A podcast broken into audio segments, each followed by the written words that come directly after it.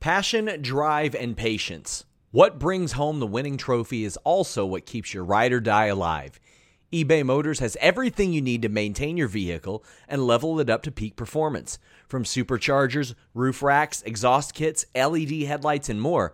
Whether you're into speed, power, or style, eBay Motors has got you covered. With over 122 million parts for your number one ride or die, you'll always find exactly what you're looking for. And with eBay Guaranteed Fit, your part is guaranteed to fit your ride every time or your money back. Because with eBay Motors, you're burning rubber, not cash. With all the parts you need at the prices you want, it's easy to turn your car into the MVP and bring home that win. Keep your ride or die alive at ebaymotors.com. That's ebaymotors.com. Eligible items only. Exclusions apply. Again, that's ebaymotors.com. Everybody in your crew identifies as either Big Mac Burger, McNuggets, or McCrispy Sandwich. But you're the Filet-O-Fish Sandwich all day. That crispy fish, that savory tartar sauce, that melty cheese, that pillowy bun. Yeah, you get it. Every time. And if you love the Filet-O-Fish, right now you can catch two of the classics you love for just $6. Limited time only. Price and participation may vary. Cannot be combined with any other offer. Single item at regular price. Ba-da-ba-ba-ba. Hello, Fightful Faithful. Welcome to another episode of Sour Graps on a Tuesday, talking about NXT. It's a thing we do where we... Kate, you take over now? Welcome to the NXT Sour Graps post show. It is the last day of February, people. We are swinging into March in like a lion. If you're an NXT fan, probably out like a lion too, but get in your super chats, get in your humper chats, support us on Twitch at twitch.tv/Fightful Gaming. Subscribe to Fightful Select. More news coming out of there. I'm sure there'll be more coming out of Revolution. Hopefully no post-show drama. Hopefully just great wrestling. But stay tuned to Fightful Select for that. Stay tuned for my... mine and Alex's, is that proper English? I don't know. I don't care. It's wrestling. No. Our post-show, Behind the Paywall, will be reviewing Revolution, which I'm sure will go till like 3 in the morning because there's an Iron Man match on top of an AEW pay-per-view. And leave a thumbs up on the video. It's a free way to support us. It boosts us in the old algorithms on the old YouTubes. I don't know why everything's old, but... It's not old. It's old. The old stuff. The old YouTube. Oh, the old algorithm. So, tonight's episode was worlds better than previous episodes of best in weeks, best in months, maybe. And it was not a high bar to clear. No, that's the problem with NXT is that even when it has a really good episode, and also I fully expect next week the Roadblock to be a great episode because it's all in-ring stuff. Now, they very easily could book a bunch of shitty finishes because that's what they like to do, right? Yes. So that could ruin the matches next week. The matches we had tonight, a bunch of them didn't have those bad finishes. Correct. And what? Well, look at that. The episode's good. Like it's one of those things. It's crazy. So Gemini season, tonight's puns. Here we go. Here's what I wanted to do. Big announcement for the Team KLX fans out there. Starting this Friday on the Know Your News YouTube channel, which is a sister channel of this one. Go over there and subscribe if you have not. A little known secret, apparently, is that Kate and I have been reviewing for 40 weeks, like weird movies, dumb TV shows, things like that, over there every Friday. We are starting this week to review those live. Yeah, we are. Noon Eastern. So, just like you all are the Fightful Faithful over there, I'm going to call the all newsies. So Newsies show up over on Friday. Life. Working for the banner, it's a fine life. Well, no, this is Newsies spelled with a Z in the middle, so it's totally different. It's not at all like the, like, we don't want copyright infringement here, Kate. So it's totally different. I know, but I still want to wear a Newsy Boy cap. You can wear a Newsy Boy cap as long as it's a Newsy Boy with a Z in the middle. So yes, big announcement starting on Friday. We will be reviewing movies over there every Friday at noon Eastern. Eat lunch with us. It's a lot of fun, but we'll do it live in the chat. It'll be a lot of fun. Okay. This week we're starting out with a movie so bad that Whoopi Goldberg unsuccessfully sued the production company so she wouldn't have to star in it. It's a movie called Theodore Rex about Whoopi Goldberg as the city's toughest cop, partnering up with a dinosaur who wears tennis shoes. It's apparently as ridiculous as you would assume. It is free to watch on Tubi, tubi.tv. So if you'd like to watch it between now and then, so you know what we're talking about when we review it, go ahead and do that. All of that is to say, tonight's puns, movie titles, puns. Wrestling into movie titles, movie lines, whatever you want to do. Movies. Theater culture. Right. All that popcorn, whatever you want to do, like whatever it is. Movies. Right. Maybe wait to watch the movie until you see. We do a fun thing of like, are you going to keep the flick or are you going to get the flick out of here? That's the whole point. Yeah. Maybe wait. Yeah. Alex, dive in. This is on the list, but I want to do it closer to when the new Super Mario Brothers animated movie comes out. Maybe we could compare and contrast. I'm not really sure. Anyway. Yeah, one of us could watch one and the other could watch the other. No, I think I'm making you watch the one with Dennis Hopper in it. I'm making you watch that. All right. So wrestling. Yeah. Yeah. Right. I said to you before we went on air, and much to your point about clean finishes, I feel like when they try less with the show, it is significantly better. Say less, as the kids say. Mm-hmm. Like, if you stop trying to do stuff with endings and just let people win clean and lose clean or protected but not goofy, yes. It's just a better show. It goes from being unwatchable to pretty good. Like, I don't feel like angry about the last 2 hours of my life. And that we got a lot of that tonight. And just in ring-wise, some of the wrestlers that you had in there today are just phenomenal. We saw the return of my favorite impression of the show. Very important to me. Nathan Frazer is back. Nice to see him in the ring today. Obviously, the main event we knew was going to be pretty fantastic with Carmelo and Tyler Bate. So, and of course, Mako and Zoe. So when you have those three matches on a card, it's probably going to be decent enough as long as you don't screw up the endings or make it 2 minutes long. And they didn't do that. Right? So kind of feels like when they take their foot off the, I don't want to say foot off the gas, because it definitely doesn't feel like, oh my goodness, what an effort they're making. Yeah. Doesn't feel like that. But when they tinker with stuff less, it's an easier show to watch, which I appreciated about tonight. Now, that's not to say we didn't get Joe Gacy. Pipe it into your education. Your kids' classrooms are being invaded, I tell you, by Joe Gacy, who's definitely not Bray Wyatt, even though they use the same motion effect. But there was plenty to be sour about, but overall, a much stronger show, which, again, low bar, but I'd rather go in that direction than the other. I like when we get to say nice things. Wouldn't it be nice? Say something nice about our friends.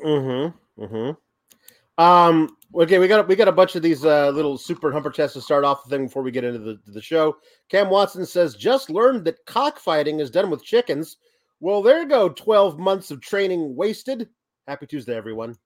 Did you get your dick in the dirt, as they say at AEW? That is a joke. JW Pringle says, Team Kalex, Sisters of Cease and Desist, Papa Paul, Elizabeth, all of the SGS family. Much love to you all. That's good fun with a mess show. NCP says, good evening, Alex, Kate, and the entire SGS. Just wanted to get in early tonight. Back in the hospital with pneumonia again. NCB, no, get better. I enjoyed the stream last night and will be listening again tonight. Hopefully I can stay awake for NXT, but that's up to the meds. Listen, that's up to creative sometimes. Sometimes, man, I just mainline and caffeine ain't going to do much for me. Jimmy Boutros says, love you guys. Never usually to get to watch live from the UK, but on holiday in Australia. So it's 11 a.m. the next day.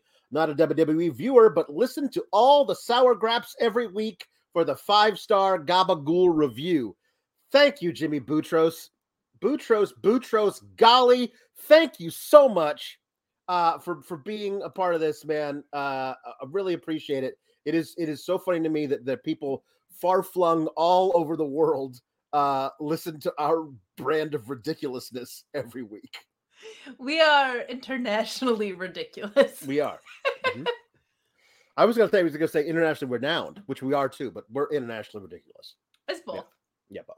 Little column A, little column B. Paul Elizabeth says, Team KLX, good luck. We're all counting on you. It's so true.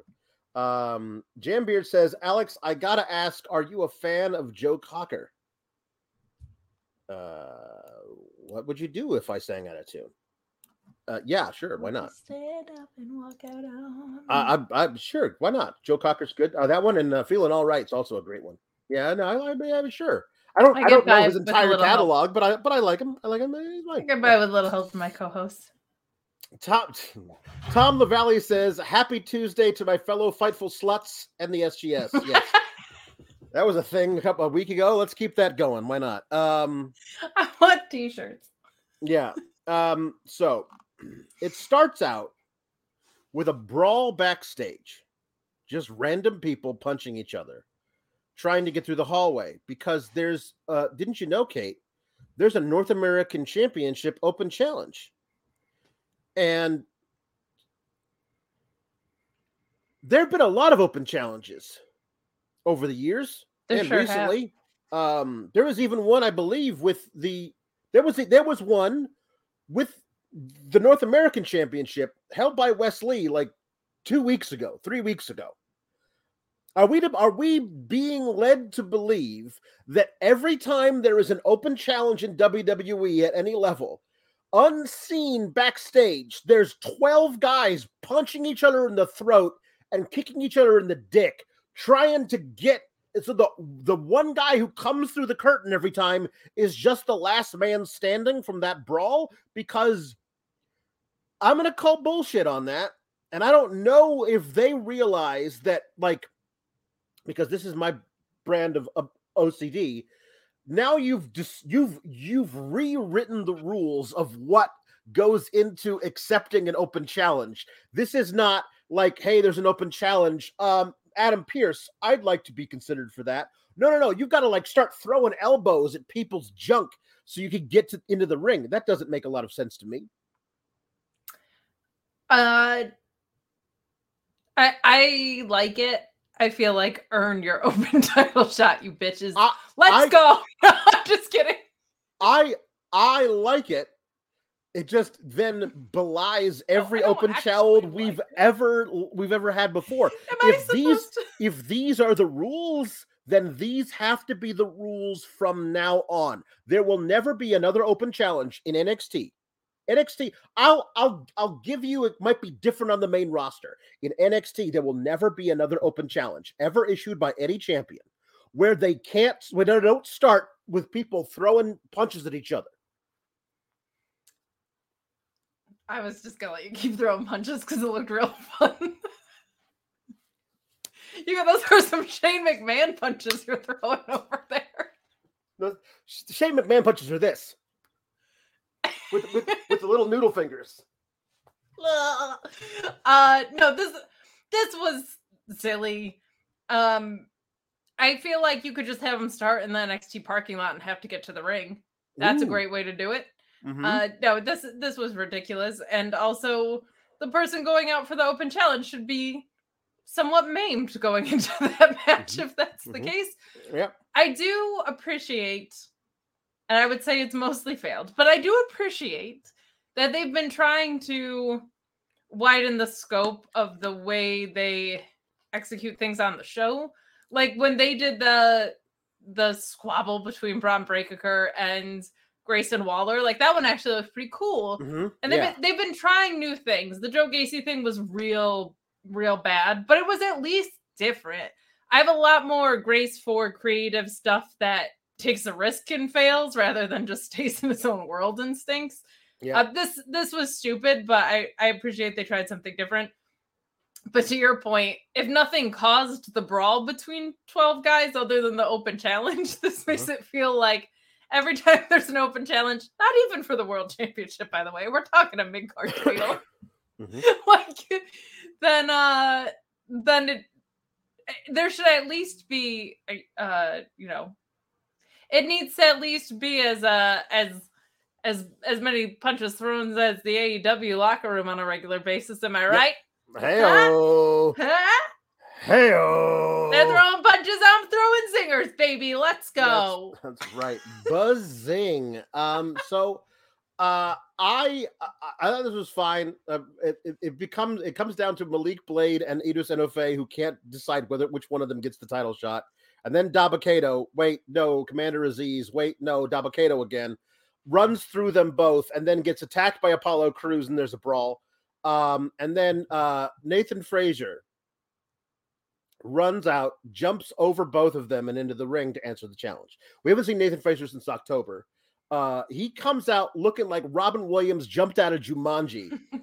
He has the full beard, and I was not expecting it. It does look like he just come up. What year is it? Like, it just felt good for him for coming back. Bob's your uncle. Maybe he injured his shaven elbow. Maybe he couldn't. That could be it. I ruined my own joke. I was going to do this one, Kate. Hey, Kate. I was going to do this. This is my fault for being ADHD. Is I have my own bits that I plan, and then I forget them along the way because ADHD. Mm-hmm. My bit was going to be, hey, Kate, if your mother had a sister named, your mother had a brother named Robert, well then, and then you would go, Bob's your uncle. There you go. Hey! See, that's great. That's terrible. Speak of bits, how you feeling over there? You parched? I'm not great. No, yeah, just a little bit. Hold on. You go. I actually got a water for you. Oh yeah. Oh really? Thank you so much. I'm a little dry mouth. Hold on one second. Here you go. Oh, thank you. Okay, great. Apparently. I went to check Fightful Select today. Yep. Mm-hmm. And I was scrolling and I saw the comments, and one of them was just, "What is this water bit?" Ha ha ha ha! And I was like, "That's it. I don't want you to think about it anymore, less than that." That's it. That's great. I realized we could do things through the frames. Yep. I'm happy about it. That's good. That's good. This match was good. Nathan Frazer. He has weird. This, I don't know about the gear. This is new gear. It's like dark blue and neon green, but it looks like he has grill marks on his butt. Like, that was an odd thing for me with the gear. But other than that, I thought this match was great.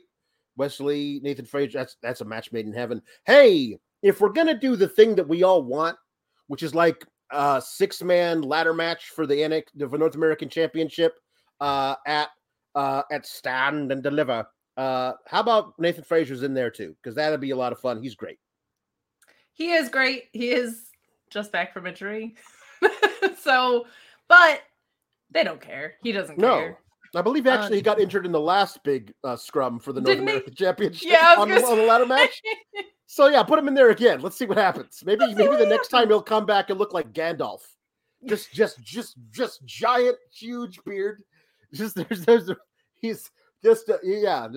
That may be it. I don't know.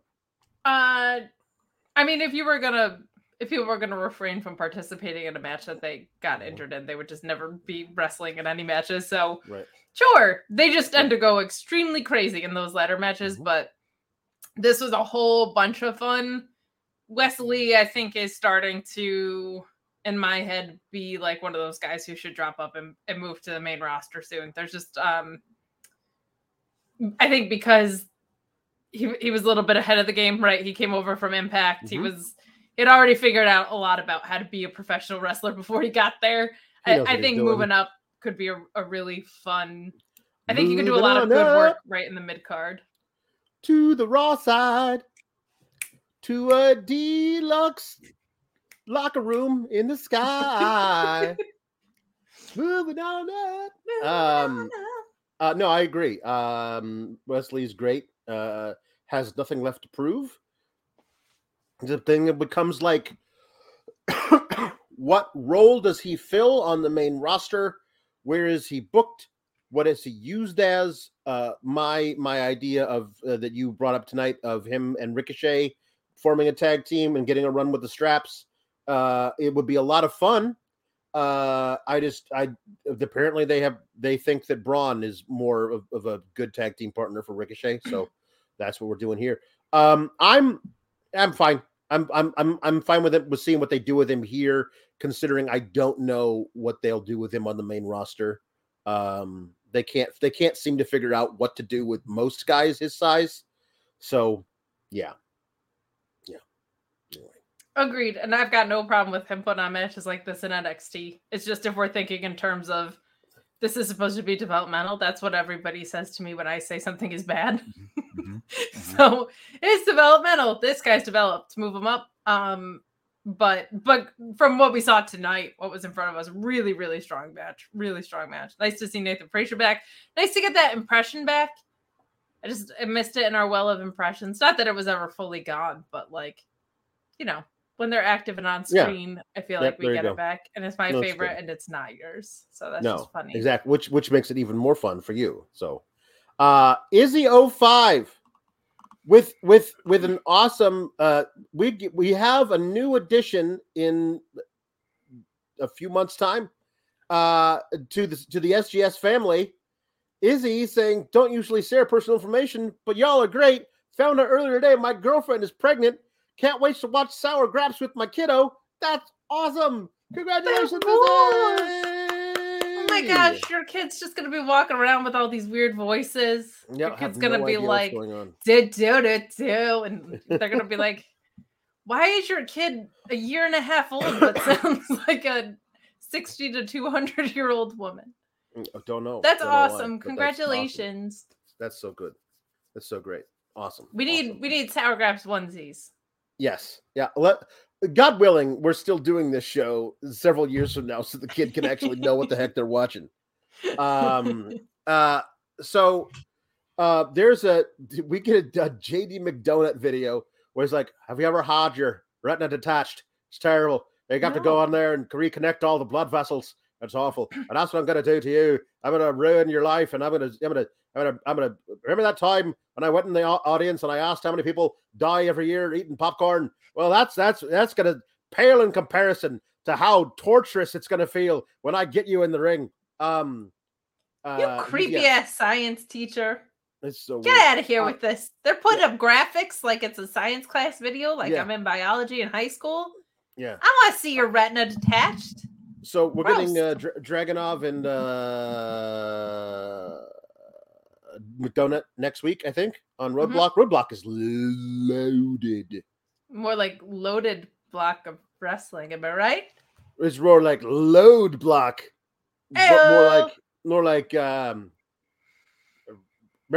there was one year where they called it Roadblock End of the Line, and it was like not the end of the line at all. It was just no storylines wrapped up. Nope. Nothing ended at all. Nope. Not at all. Nobody got called up. Was not a thing. So, Double Vest and the Beach are backstage. The Beach is really upset. See, and Double Vest comes in and says, "Oh my God, did you and Kiana break up?" "Oh no, nothing like that. I mean, I haven't talked to her since Valentine's Day, so I'm sure everything's doing great." Like, wait a minute. So you haven't broken up. You're totally fine. Things aren't going so great. I haven't talked to her since Valentine's Day. It's two weeks later. Ago. I don't know that this tracks. I don't know that this is a good thing. But Briggs is like, you gotta get everything right together. Maybe you should try wearing two vests like me. Right now, you're not wearing a shirt and it's kind of uncomfortable, but maybe you should wear not only one vest, but another vest. But we got to shape up. We got to go up there and beat up and do share. And so, oh, he also says, men are stupid and women are smart. Yeah. Yeah. Best thing they've said ever. Yeah. Story tracks. Especially these men. I'll just say that. And to share it's more versus like men are from Mars and women are from Venus. You know what I mean? Yeah, kind of like when we want to zig, they say no, zag, and then he goes, but I want to zag, but I want to zag. He's not good. This is not his forte. This is not what he should be doing. No. You know what I mean? No, he should not. What was I can't handle the mustache. The mustache is a bad mustache. It's bad. It's not a good mustache. No. It's too. It needs to be like not that I'm not. It needs to be more Hulk Hogan-y, because like it's just it tapers off too quickly. Yeah. Like he has light colored facial hair, and it tapers off so quickly near the end that the most of what we see is just under the nose. And that's not a good look for a mustache. Like, unless you're at a Charlie Chaplin convention, and even then questionable, no. Yeah. Even then, so I would say no. So into Cher beats Jensen and Briggs. Let me tell you how much I hated this bullshit.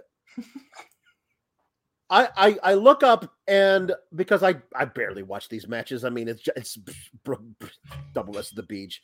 So I was handling something. So I looked up and I see that Briggs is in Jensen's face. Like, you got to get your head in the game, man. And I was like, oh, I should probably like rewind like 45 seconds to see what Briggs is so pissed at Jensen about. Jensen is being beaten the hell up in the ring. He's been taking all the offense. He finally tags in Briggs. Briggs does two moves and then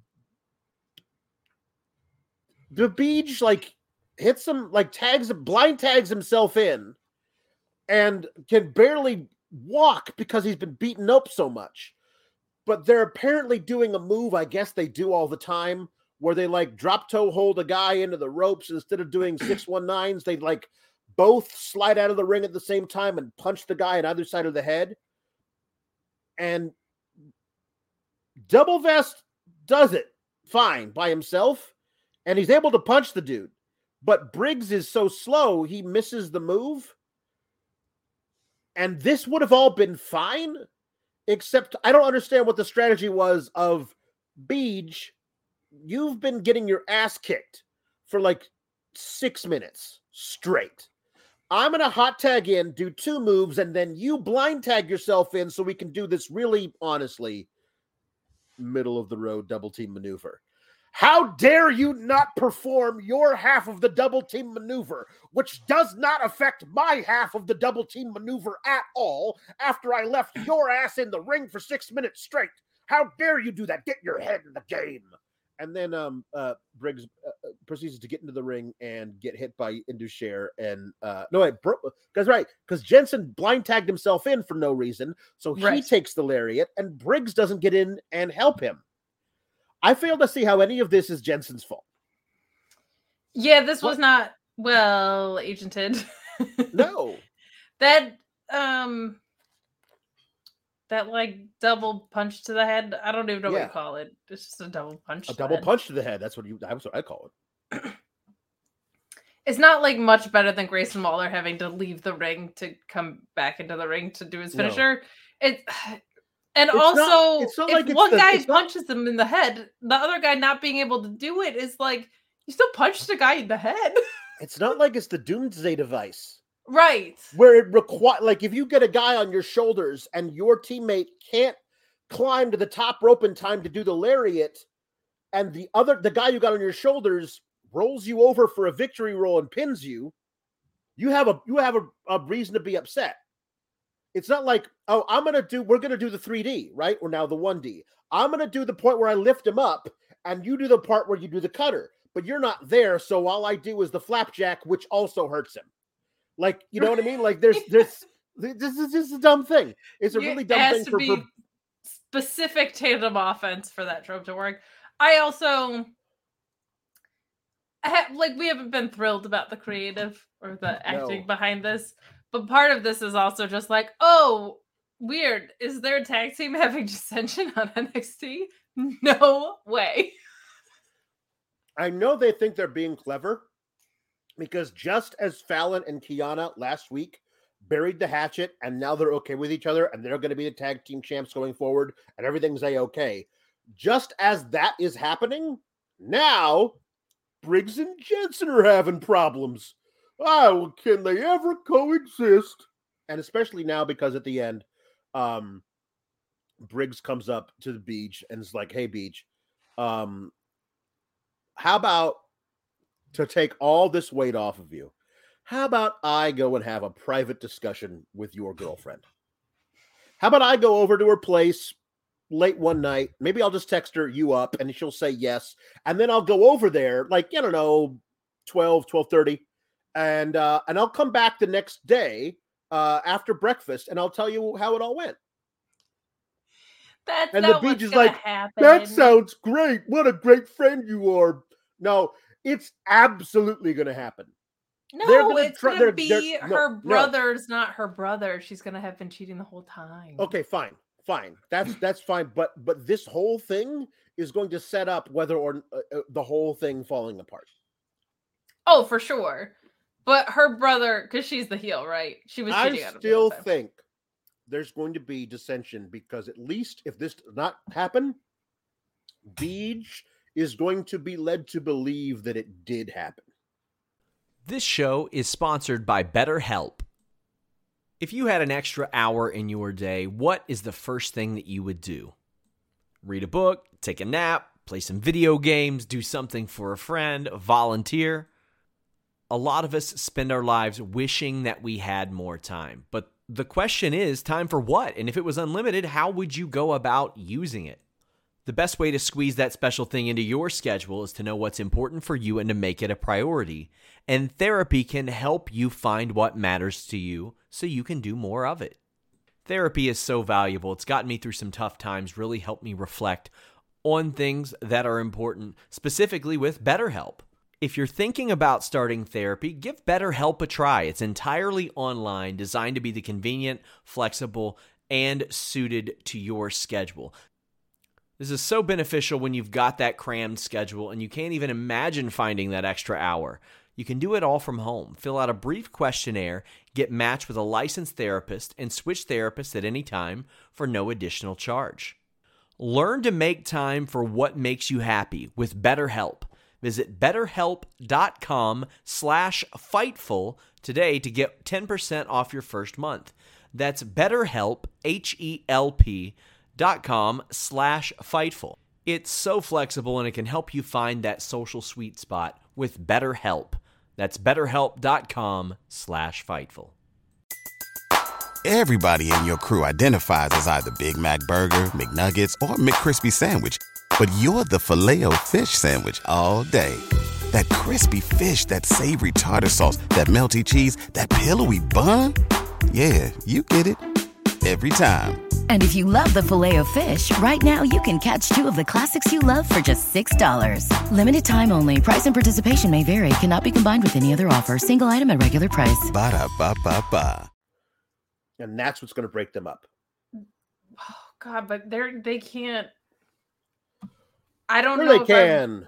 I don't know if I want to sound whatever, but the two of them as singles competitors don't have enough individual characteristics to make that work. You know how HBK loves doing the same storyline? Yes, he has one playbook at the same time. Just like, hey, while we're doing this, what if we also did, at the same time, the same fucking thing? Hey, you know how we did a dusty finish? Let's do one 3 days later. So they're like, hey, this Gigi and JJ thing's going so great. Let's do it with Briggs and Jensen. It'll be great. No one will notice we're doing the exact same thing at the same time because we're out of ideas. No one's going to notice. I don't know if you could be out of ideas when you've only had one idea. That's true. It's really... And there's been a lot of times where I felt this way about Tony Khan's booking, too, where I'm like, can we set up a feud that doesn't involve somebody cutting off Tony Schiavone in an interview? Like, you got to diversify the playbooks or things start to feel a little stale. Yep. That's not always easy, but the problem for me in WWE is not only do they have... like not a deep well of playbooks, but they have one type of babyface in the process. So it's not great. Yeah. Come on, I want to see it. So this is Jambeard has a very good point, and I think we should get behind his idea because I think it's going to take off and make us the number one NXT review show because we're going to get a lot of people, a lot of buzz on social media when we get this. So remember how NXT had index trending? I don't see that for Beej and the Accountant. Can we get Beej porn trending? Hashtag Beej porn. Hashtag Beej porn. Every time these two are on the screen, just spam Instagram and Twitter with hashtag Beej porn every time. And I think it's going to be really good for everything. I don't know if. Mattel's gonna get so mad at us. We're gonna get released, Alex. I don't want that. No, it's true. We're never gonna get Kate and Alex action figures. Oh. No Kalex 2-pack for you guys. Anyway, after this match, after Veer beheads the Beej. Yeah, he did with his lariat, which was awesome. Not awesome. Jinder being like, "Look at me, I'm wearing a turtleneck." I have decided that this feud with Bron with the Creeds should continue. The Creeds, you need to find somebody to team with you against the three of us next week. Who will you find? And I was like, Bron Breakker. They're going to find Bron Breakker. Of course. Kind of, Bron has nothing else to do for Roadblock, so that's the guy that he's already had a match with. That's what they're going to do. But then they had us go through the motions of of Damon Kemp, right? Yeah, Creed's going after Damon Kemp and Damon Kemp turning him down. And then Braun's like, hey, I'll do it. Why not? And Julius is like, you made me go through that whole thing where you could have just walked over here, which I also love because Julius Creed is the one guy who realizes Bron was standing 5 feet over there while we did this whole scene. Why couldn't he have stepped in earlier? That's the problem, though, because now Julius Creed has been made self-aware, and they're going to have to, flashy thing him. Because once the people backstage are made self-aware of the tropes of the backstage shit, then they got to go away. Yeah, they pull out the battery on the robot. It's like... I was just learning to love, and then they die. I'm actually excited for to see Julius Creed and Bron Breakker and Brutus on the same side. I think that could be a really fun trio for a match. I guess we're just not even acknowledging Roddy Strong because they didn't talk about Roddy Strong at this at all, right? I don't think Roddy's ever coming back. It sure seems like not, or something's severely wrong, in which case I hope he's okay. But just weird it's like, Damon Kemp, don't worry about anybody else that might have been in this stable before. Nope. It's kind of weird, but I really want to see. Honestly, it should have been Ivy Nile, and she should have tapped out Jinder with her awesome, behind her body thing that she does where she reaches down this way and gets him in a headlock like that. That would have been the best thing. That's the optimum. But also Bron Breakker and the Creeds look like they just stepped out of a frat and they've been friends for literally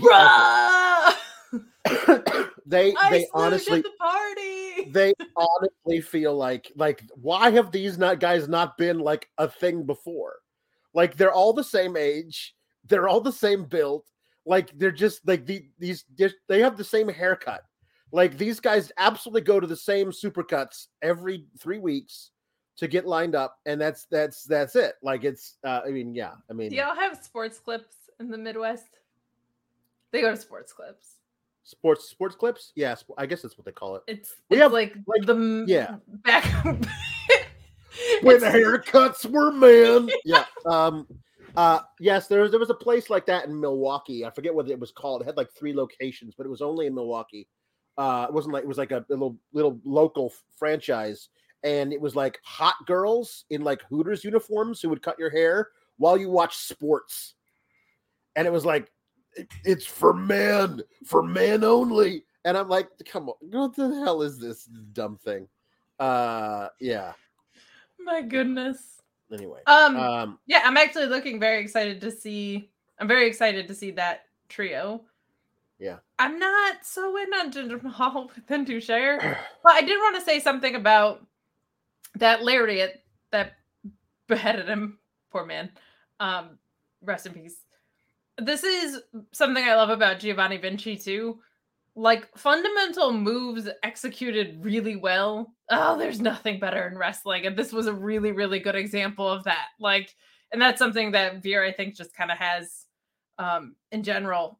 But I say that all the time about Giovanni Vinci, where I don't know if it's fair to call a springboard a fundamental move, but like, it's not always something insanely acrobatic or wildly crazy. Like, an incredible suplex is awesome. Chad Gable showed us that, right? Like, I pop huge for stuff like that. I really like fundamental moves that are executed explosively and really well. Bron Breakker spear, great example. But this was a great example of that with the lariat. This was just a hell of a lariat.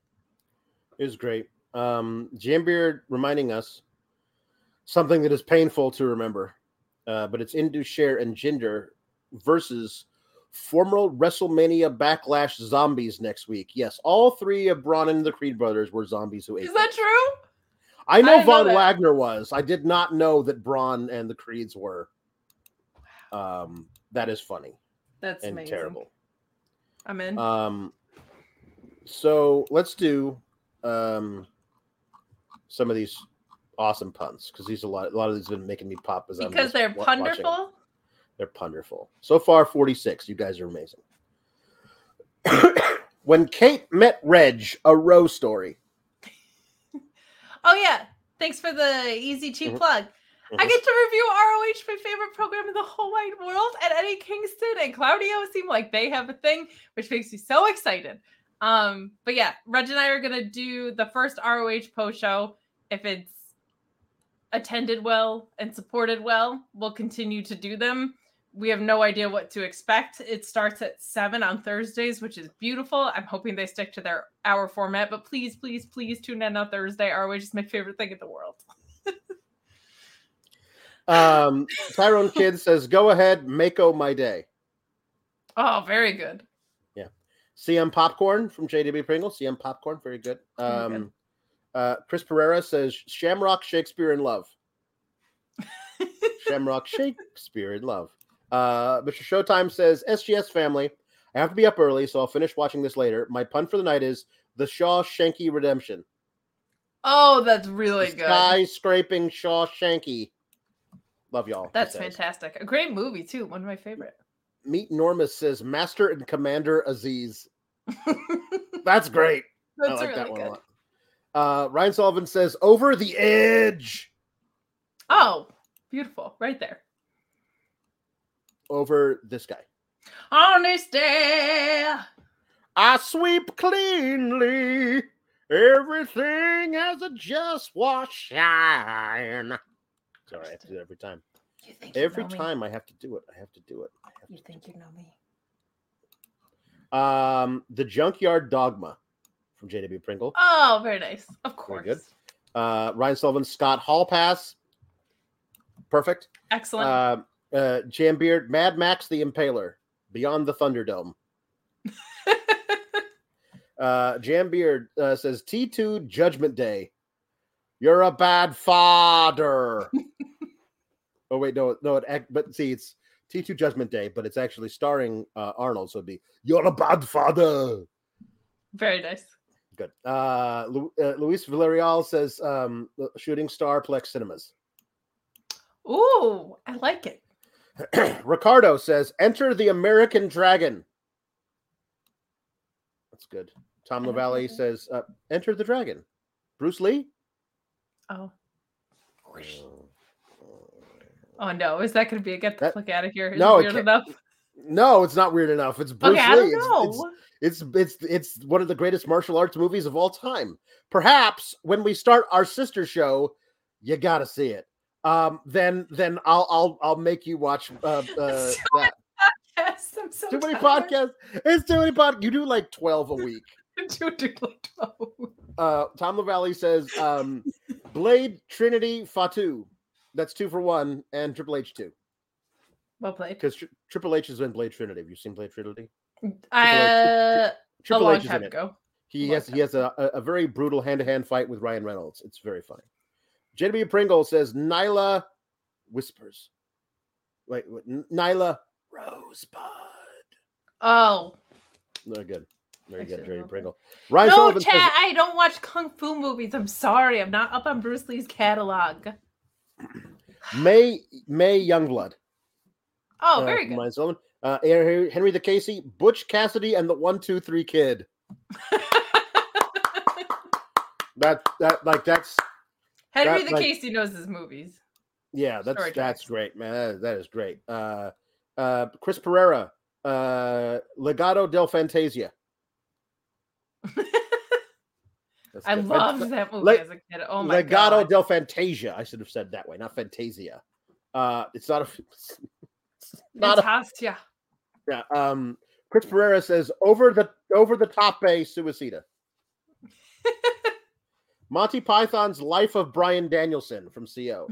JD Pringle says the Rocky Maivia horror show. His debut was a horror show, I'll tell you that much. Ryan Sullivan says Bad Newsies Brown. Ryan Sullivan, this is a shoot, brother. Loves the Newsies. In fact, when you said Newsies in your tweet about Know Your News, he was like, if they're gonna tear apart Newsies, I'm gonna be so mad. But it wasn't. No, that's what I'm calling the Fightful Faithful is here over there. They're called Newsies. The Chris Mueller says Chase you, me, and Dupree. Nice, like deep cut on the movie front on that. That's so true. God, what a terrible name for a movie. AEW pay-per-view coming up. That was from Chris Mueller, right? Mm-hmm. Yeah. Bleacher Report might get a little glitchy. It's true. If there was ever a time to remind you who to fix it, at @BR_doc, he'll immediately fix everything. Right.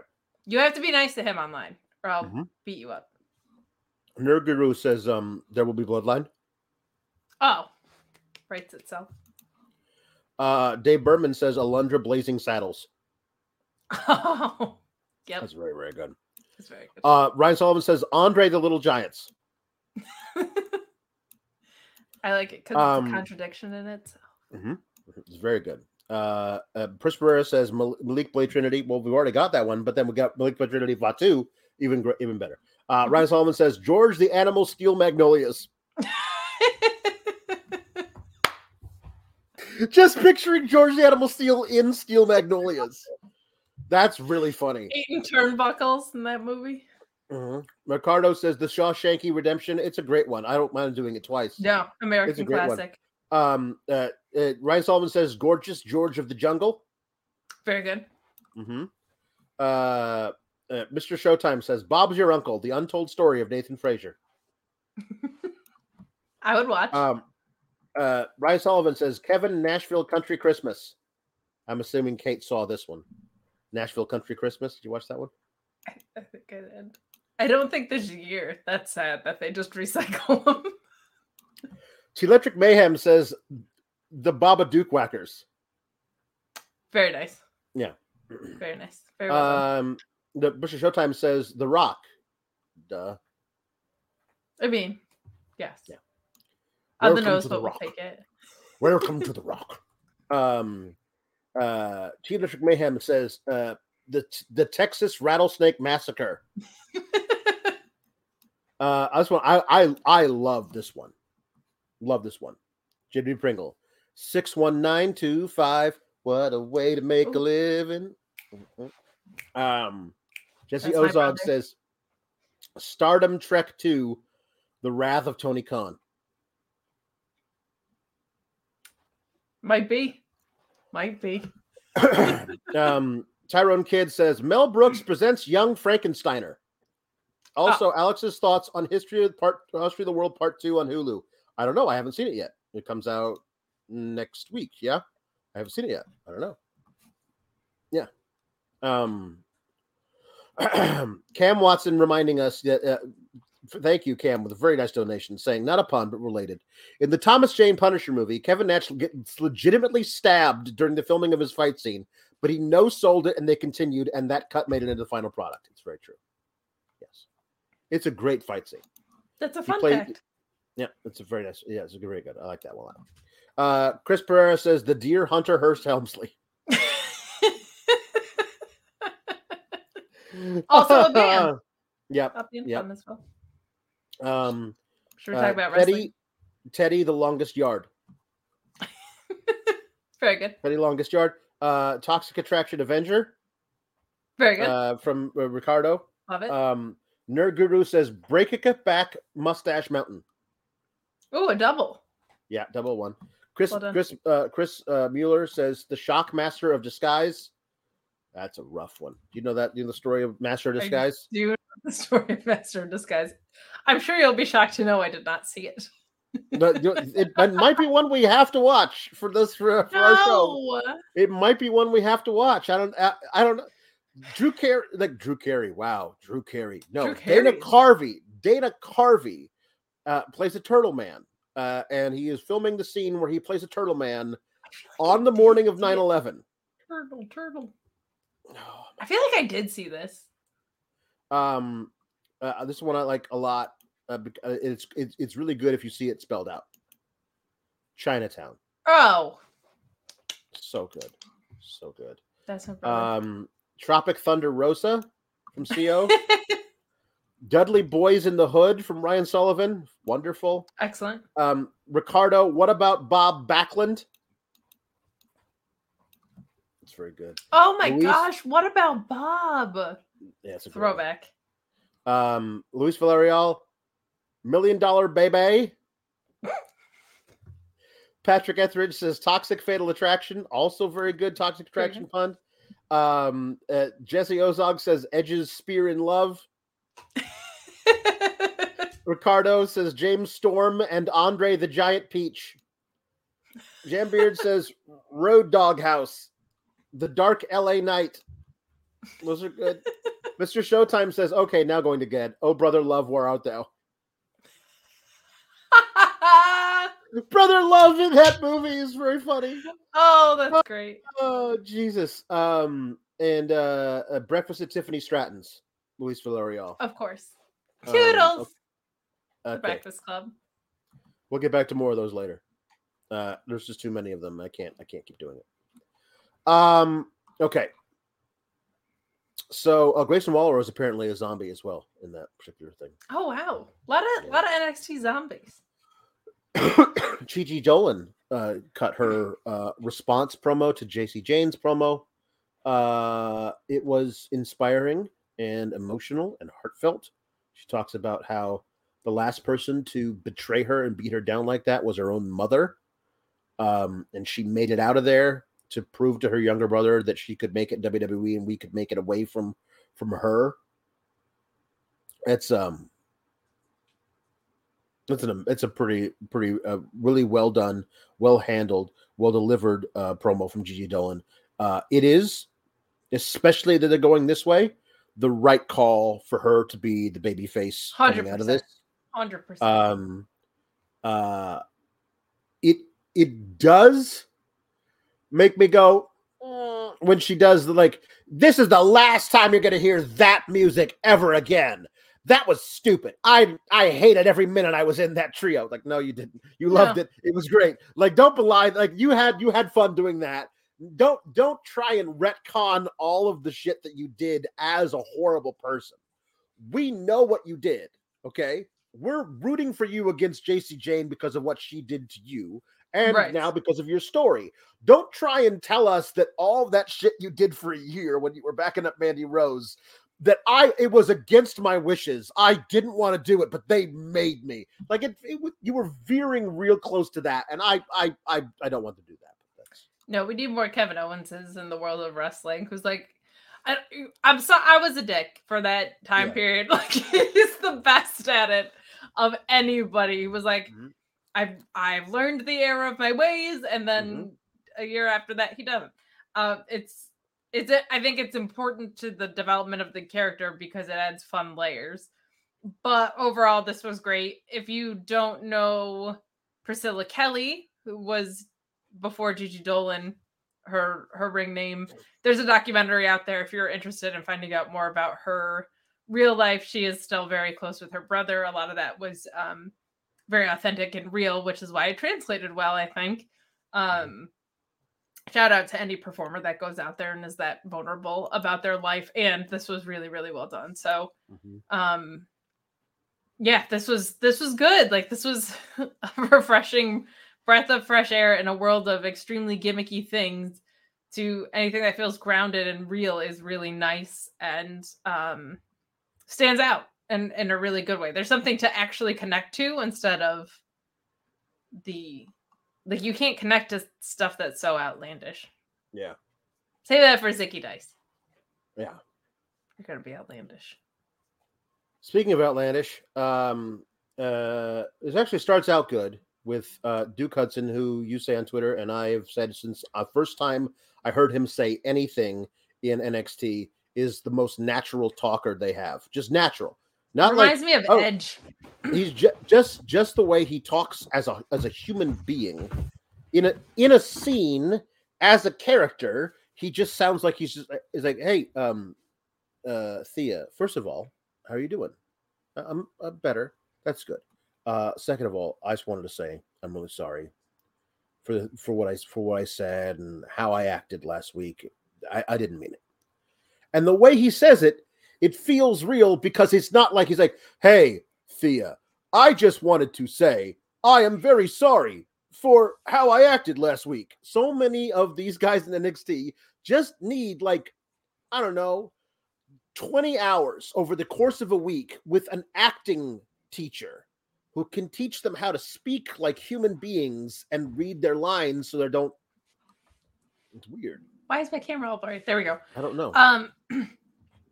That's true all over the place, though, too, right? Like, I feel like Duke Hudson, his promos are rarely in the WWE cadence of promos, right? Like, there's not a ton of people who do that. Well, Cody's actually one of them, I think, who can speak in his cadence, and it's not conversational, but it works. Duke Hudson goes the more real-sounding route, which is always my preference. You guys know who I like. Eddie Kingston, Kevin Owens, CM Punk. That's always what appeals to me. The fact that he's able to get away with it, I'm saying get away with it, in NXT, both in promos and in scenes like this, I think is a testament to his work. As goofy as all the stuff he was doing with Cameron Grimes is, with the poker game and all that, he was out there saying luck is for losers, which popped me as a Punk fan, but also was like, he's trying to root it in something real here, right? So I really appreciate him. This started off real strong, like you said, because he also was like, oh, I don't apologize. Thea Hail says, I'm sure Mr. Chase will forgive you for what you said about Chase U. And he was like, oh, no, that I stand by. And that kind of took me back a little bit. Like, this was good. And then, oh boy, did it take a left turn into Terribleville. This was horrendous. Up on the screen behind Andre Chase comes the schism, the drizzling schism, as I decided to call him now. It's awful. It's truly the worst thing in wrestling television. Like, as far as a faction goes, my God, like, there's no redeeming qualities of this thing. It's not their fault who are in it. I want to put this out there. It just doesn't.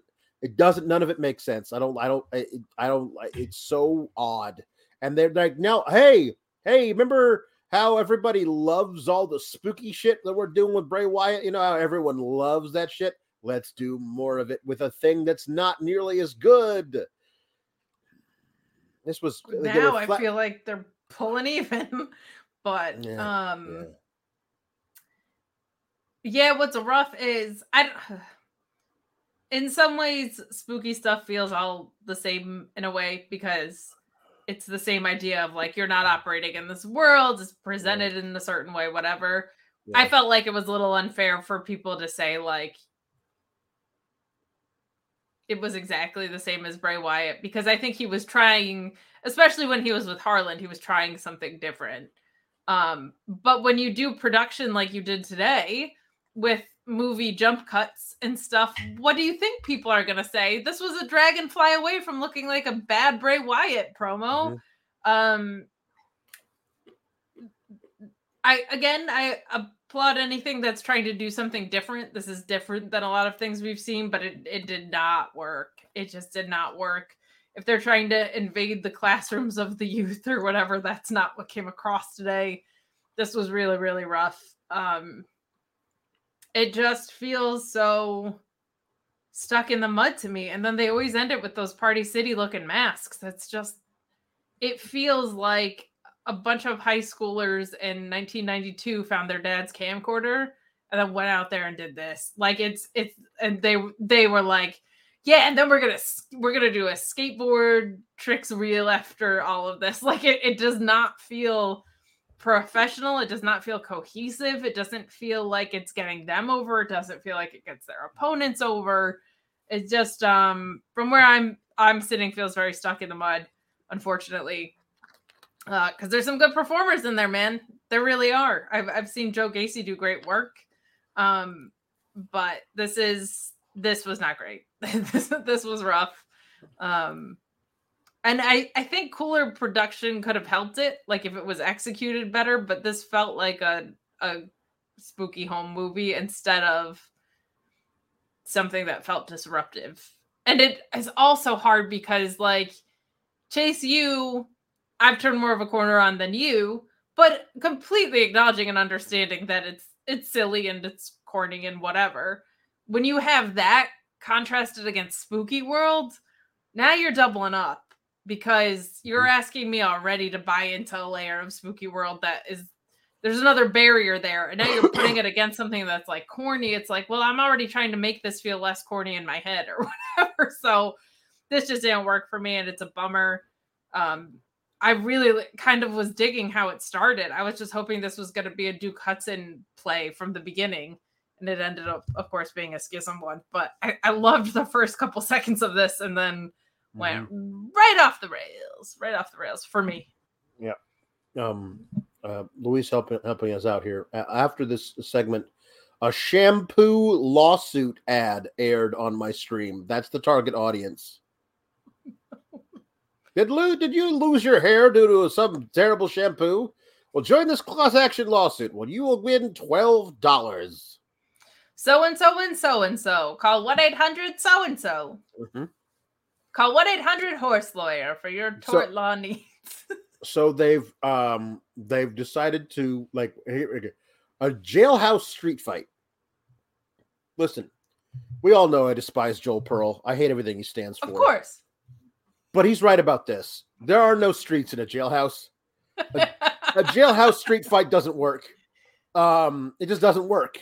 It doesn't work that. That is correct. And you like Joel when he's right about how when NXT is bad. So we could say that. I do. I am right. I like that. That's the only nice thing that will be said about Joel Pearl ever. Yeah. No. He's right about this. But it's not really a jailhouse street fight. They're calling it that. It's an ambulance match, but instead of an ambulance, it's a jail cell. Right.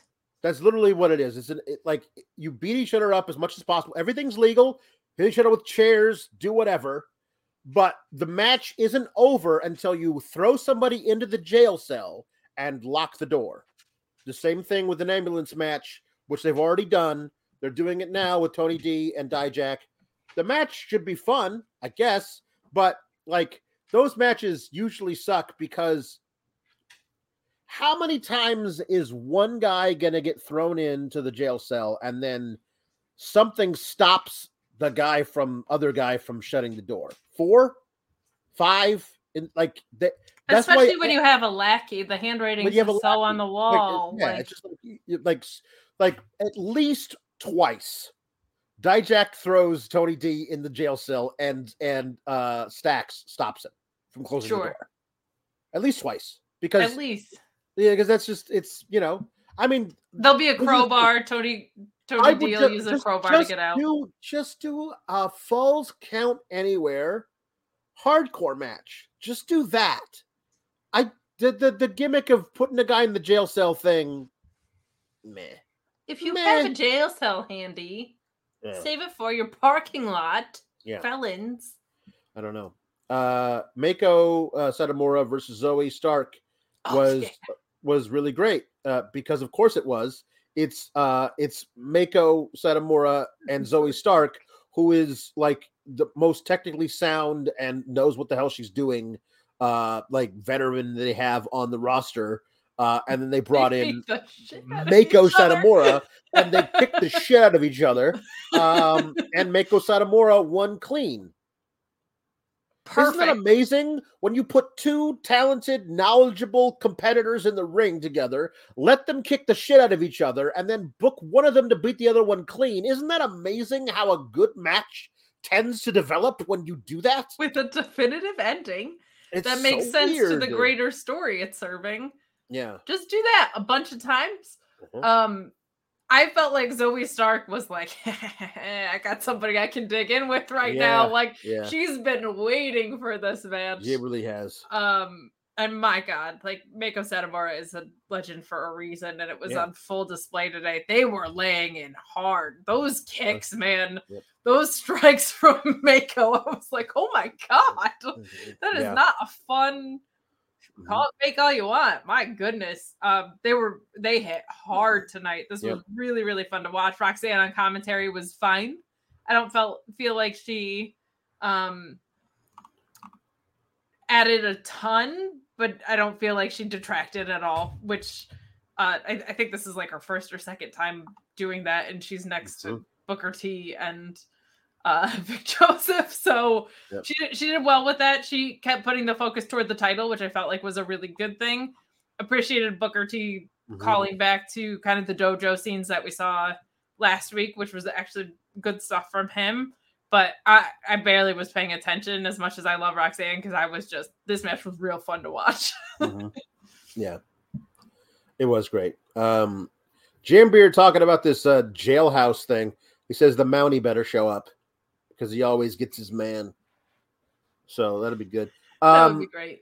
Yeah, Makeovers is always great with Roxanne on commentary, getting to talk about how, she says, I was made for this title. This title was made for me. Things like that. She's a confident champion. Good for her. I did actually really like the framing of this.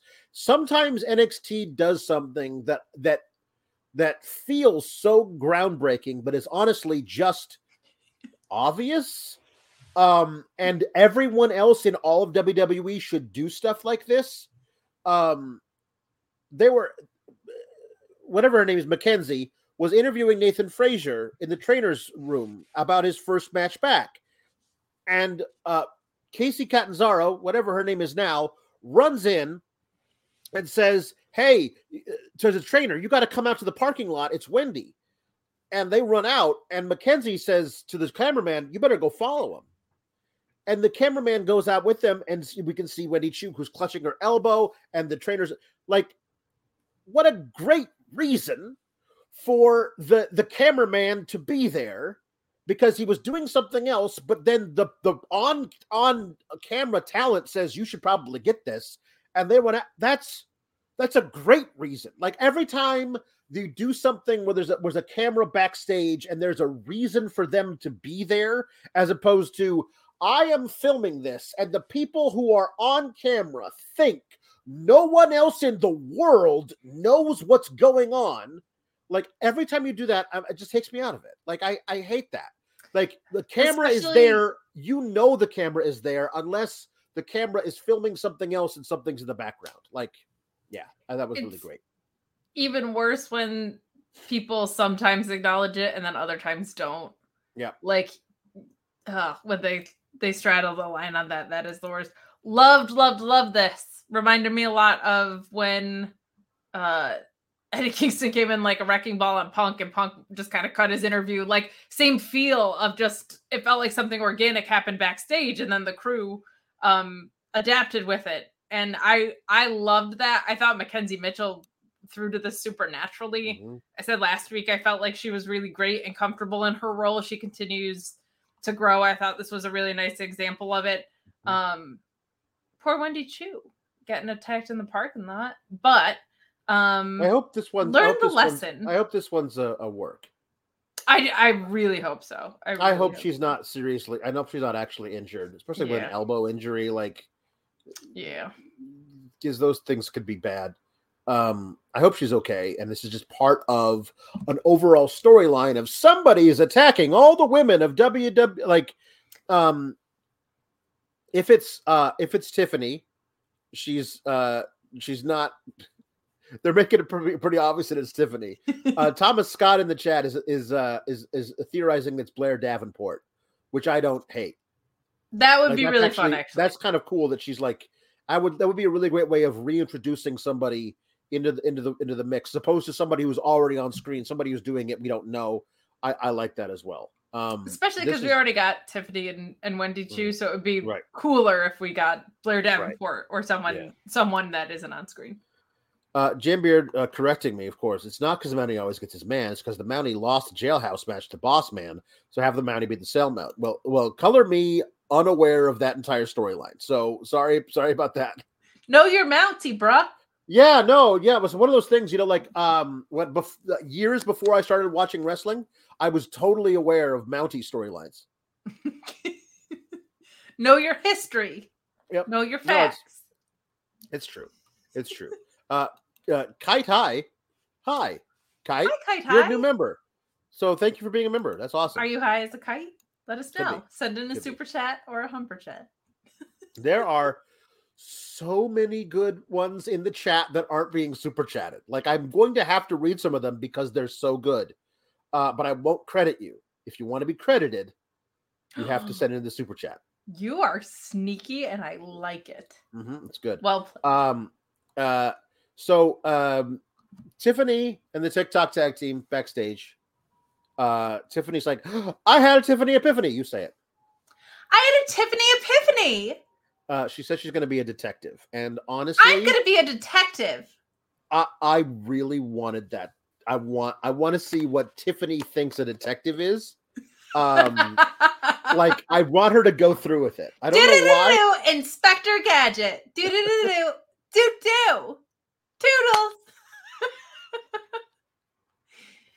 Toodles. Do. Law and Order. Like, I'm Olivia Benson. Yes. Or giant magnifying glass that she just looks through everything at, 100%. Yeah, it'd be really good. 100%. Wait, what was Inspector Gadget's dog's name? Brian. Wasn't it? Or Brain. Brain. Brain? Right? Switch the I and the A. Yeah. Brian? Brain. And Penny was the niece. Yeah. Brain and I. Gonna solve crimes. Toodles. And Shawn Michaels is just in his chair petting. Yep. Yeah. Gotcha. So Night Tracks asks, why do people keep parking at the NXT parking lot? That's very good. Honestly, Tiffany Stratton saying that to the camera. Stay out of the NXT parking lot. I love this woman. I want that clipped, and I'm gonna play it every time anyone is attacked in the parking lot. As you should. Yes, as I need to. Should. Honestly, like I know we have the capability of uploading video and playing clips during the show. I want that clip. I don't know how to find out how to make it and find it and download it and then upload it here. So every time somebody is attacked, which is once every 2 weeks, I will play that clip forever. Wait, Alex, are you saying that you can just play clips? Apparently you can. That's crazy. Like, if somebody had had some sort of like advertisement, but wasn't on the show, but was contracted to read them. I suppose. We could just, we could just play a video. Yes. Well, I don't know if I even believe that. That's crazy. Blue brand, red brand, black and gold, multi. Who cares? Blue Chew. That's the real Blue brand. And listen, if you want to make your paint splat, listen, it doesn't matter. The quality's going to improve with Blue Chew. Your sexual performance, harder, stronger erections. BlueChew.com, code Fightful. Prescribed online, shipped straight to your door. Consult with an online physician, and if approved, it comes straight to you. Same active ingredients as Viagra and Cialis. Pay $5 shipping. That's it. $5 shipping, and get your first order free when you go to BlueChew.com and use the code Fightful. Have that main event performance. I know. You might switch brands, yada, yada. Don't do that. Stay with the Blue brand. Stay with BlueChew.com, code Fightful. Well, my God, it works. You could just play a video clip. This is a $1 trillion idea. Detective Tiffany, the Fashion Police. Make that a Netflix show right now. Yep. Netflix, buy WWE with all of the money you have. Stop throwing it at terrible shows. Buy at WWE with all of your money. $9 billion, that's chump change for you. And then put this on your show. Put this on your network. Do it. That's it. This is funny. Head nowhere. The Blue Chew had today. Sol Ruca defeated Electra Lopez. And because Electra Lopez wanted to use the nooks. The nooks. But Valentina Ferreira had hidden them on her person instead. And then to make sure that Electra couldn't cheat. And then Electra lost because she was standing in the one place you can't stand, which is near the turnbuckle, facing it. You're not just... Here's the deal. You know how you can never lose to Sol Ruca? Stand in the middle of the ring, or better yet, lay down in the middle of the ring. Because, like... I mean, yes. But we've been doing this with Rey Mysterio for decades, right? Well, at least he puts... We gotta agent it to look natural. He puts the... He drop toe holds them into the ropes. It's true. You gotta... The match has to be better produced to make you work every time. Like, just... Whatever you do. If you're standing, don't stand there. That's don't stand there. But anyway, she lost to the Soul Snatcher, which is great. Hold on, there was one here. Was somebody wrote, which I loved, Soul Plane. Oh, Sol Ruca, Soul Plane, very good. So. Afterwards, Electra Lopez was very angry at Valentina Ferreira for hiding her prized brass knucks and costing her the match. So she shoves Valentina Ferreira into the ropes where she puts on the brass knuckles. You know what you probably shouldn't do is pick a fight with a woman who you know is holding brass knuckles. There it is. No. If you know for a fact this woman is holding brass knuckles, perhaps don't pick a fight with her. Not the savviest move on her part. Uh-huh. I thought this was pretty good considering, especially where these two are in their careers. Yeah. Because Miss Lopez, has been on NXT for months. Her focus was more storyline focused than being in the ring. So good to see that. And Sol Ruca's like coming in hot, man. Good to see. This was had some moments where things just felt a little off or stiff, but considering I thought this was decent, and I think Valentina Ferreira, from what we've seen out of her, is really good. So, if the next step is Electra and her, which seems like a reasonable feud, I'm looking forward to that. But this was another thing that just had like an ending that made sense in the story. Ta-da! So, making sense. It's odd that you bring that up because the next thing was a Gallus vignette, and I don't have any idea. Mark Coffey saying to basically amping up Wolfgang so he wants to beat up Pretty Deadly more? Is it like, was Wolfgang not upset by what happened last week? He was like willing to let it slide, but that honestly, I couldn't understand a word he said. So I'm assuming, like, it felt like Wolfgang was just content to shoot pool in the one Scottish pub in Orlando. And he's just going to do that just forever. But Mark Coffey's like, hey, Wolfgang goes, and then Mark's like, and then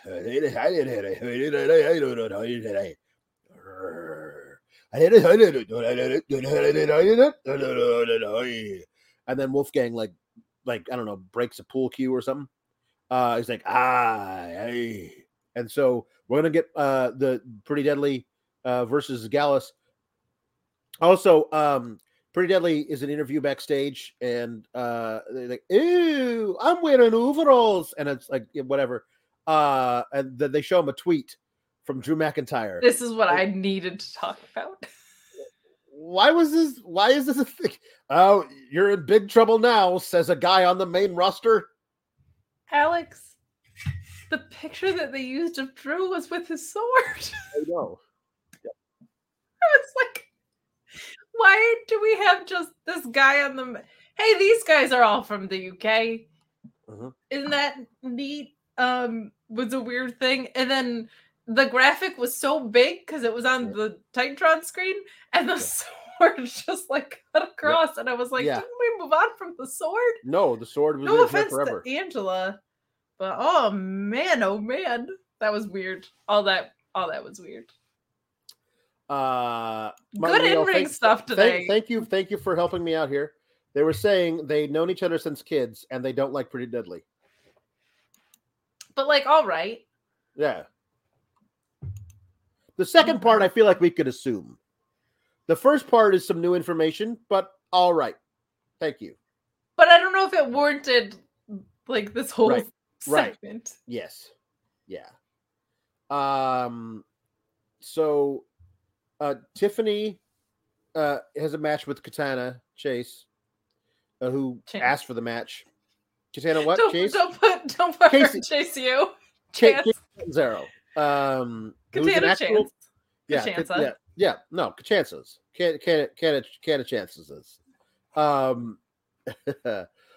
Japanese sword. Luck of the draw. I mean, like, I don't know what you want to. Japanese sword. Luck of the draw. There you go. So Japanese sword asks for the match. And so they have the match, and Tiffany wins. And it's a good little match, and Tiffany looks great, and I'm happy that she's back from injury, and I hope they're not doing this too early. She calls out, she says, whoever wins next week between Mako Satomura and there are two more puns to 69. We need either two or 102 more. Yep. I will accept no more or less. Okay. So Tiffany says, whoever wins next week, Mako or Roxanne, I'm coming for you. So I guess we can assume Tiffany gets the title shot at Stand and Deliver. I feel like it's too early for Roxanne to lose unless they're bringing her up right after Mania. She's good enough and ready enough that she could do that, but it feels like it's too early in her reign for her to lose. And I don't think Tiffany, when she gets a title shot, should lose that title shot. I think when she faces Roxanne, she should beat her the first time she faces her. Yes. That's just how I would book Tiffany Stratton. Like, I feel like you could figure out a way to keep her away from Roxanne until it's time for Roxanne to drop it, and then you get Tiffany to Roxanne, and Tiffany wins, like declaratively says, "I'm it now." I don't want Tiffany Stratton losing the title, a title match, and I don't think it's time yet for Roxanne to lose the strap. So it's like I don't trust HBK at all. So I think this is going to be a really ridiculous finish that's going to lead to umpteen rematches, and they're going to carry this thing out until SummerSlam, and they don't need to do that. I think they might do a triple threat because they love doing that that's true. At plays that have any importance behind them. And I actually don't hate that idea because it does feel like that's a fair way to capitalize on the momentum Tiffany Stratton is building. But to have Roxanne win, you throw someone else in there. Maybe that's where Blair Davenport comes back. Maybe Mako is sticking around, and that's a really fun way to get her on a WrestleMania card. There's a lot of ways you can go. This is a rare situation because I don't like triple threats because I think if you're a face and agree to one, you're an idiot. Or, I mean, really, if you're anybody. Like, let's make it harder for me to win. But this is a rare situation where, for the talent, I think that might be a really good call. Or they'll probably do something where Tiffany Stratton loses via somebody else coming out to set up a thing. God, I hate when they do that. Yeah. Oh, speaking of which, this match, the big reason Casey Catanzaro loses is because Alba Fyre and Isla Dawn come out, who are actively feuding with another tag team right now. Like, it's just like the witch and her pyromaniac friend are actively feuding with Ivy Nile and Tatum Paxley, but want to get involved in this too.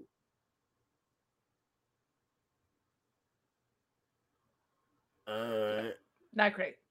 Yeah. Not great. Yeah. We're now at 71 puns, I believe. Whoa. We went too far. We went too far. No, we just have to get to 169. Pony up, cowards. There we go. Chris Mueller says, this is for Maggie. Alba Fyre, walk with me. Very nice. Very good. Tom LaValle says, there's Jake something about Maurice. That was number 70. Malachi Black Christmas from Electric Mayhem. Very good.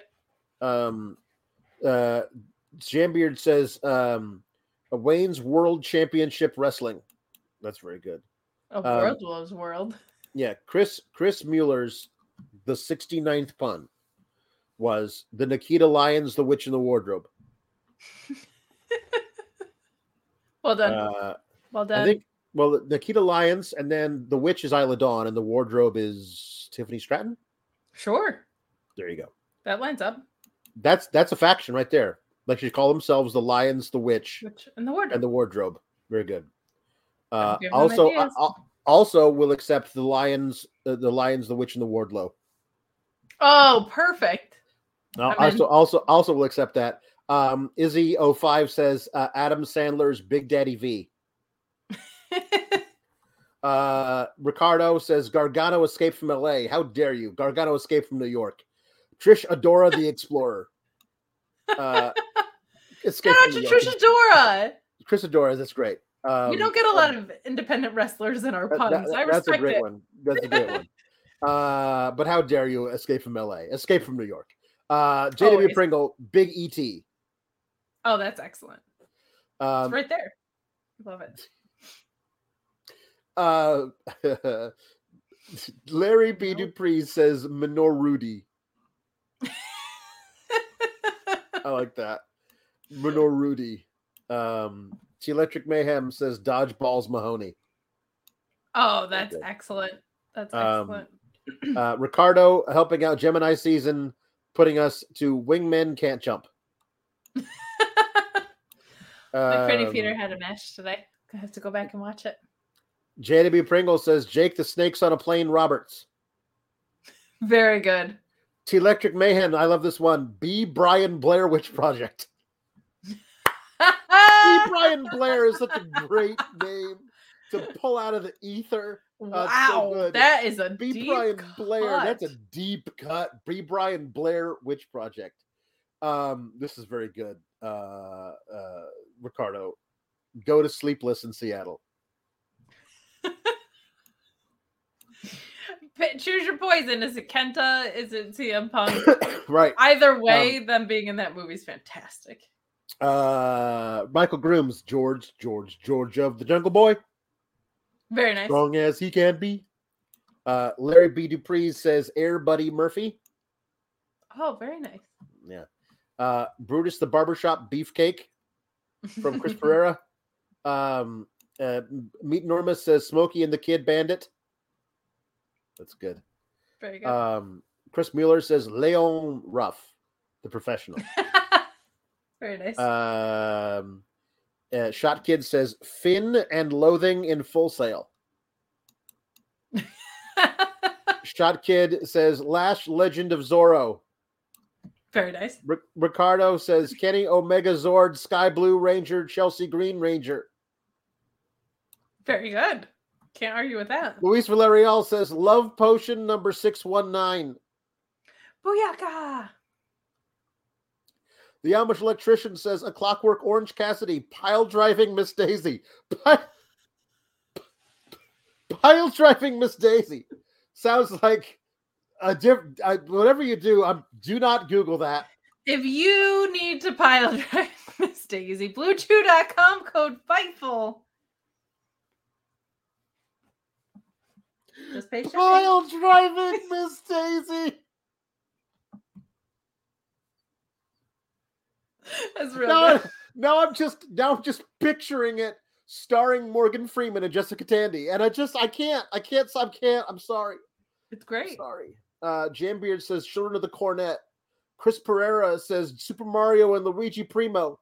RH says St. Alba's Fyre. St. Alba's Fyre is a fantastic shout. Holy cow. St. Alba's Fyre. And I believe those were back to back Jack. A Bobby Fish called Wanda from J.W. Pringle.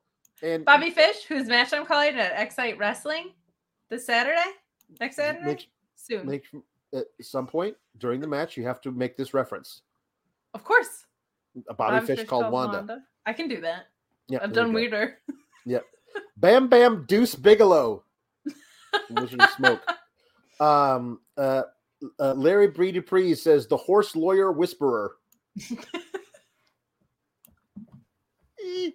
I like that one because it's lore of the show. That's yes, that's great.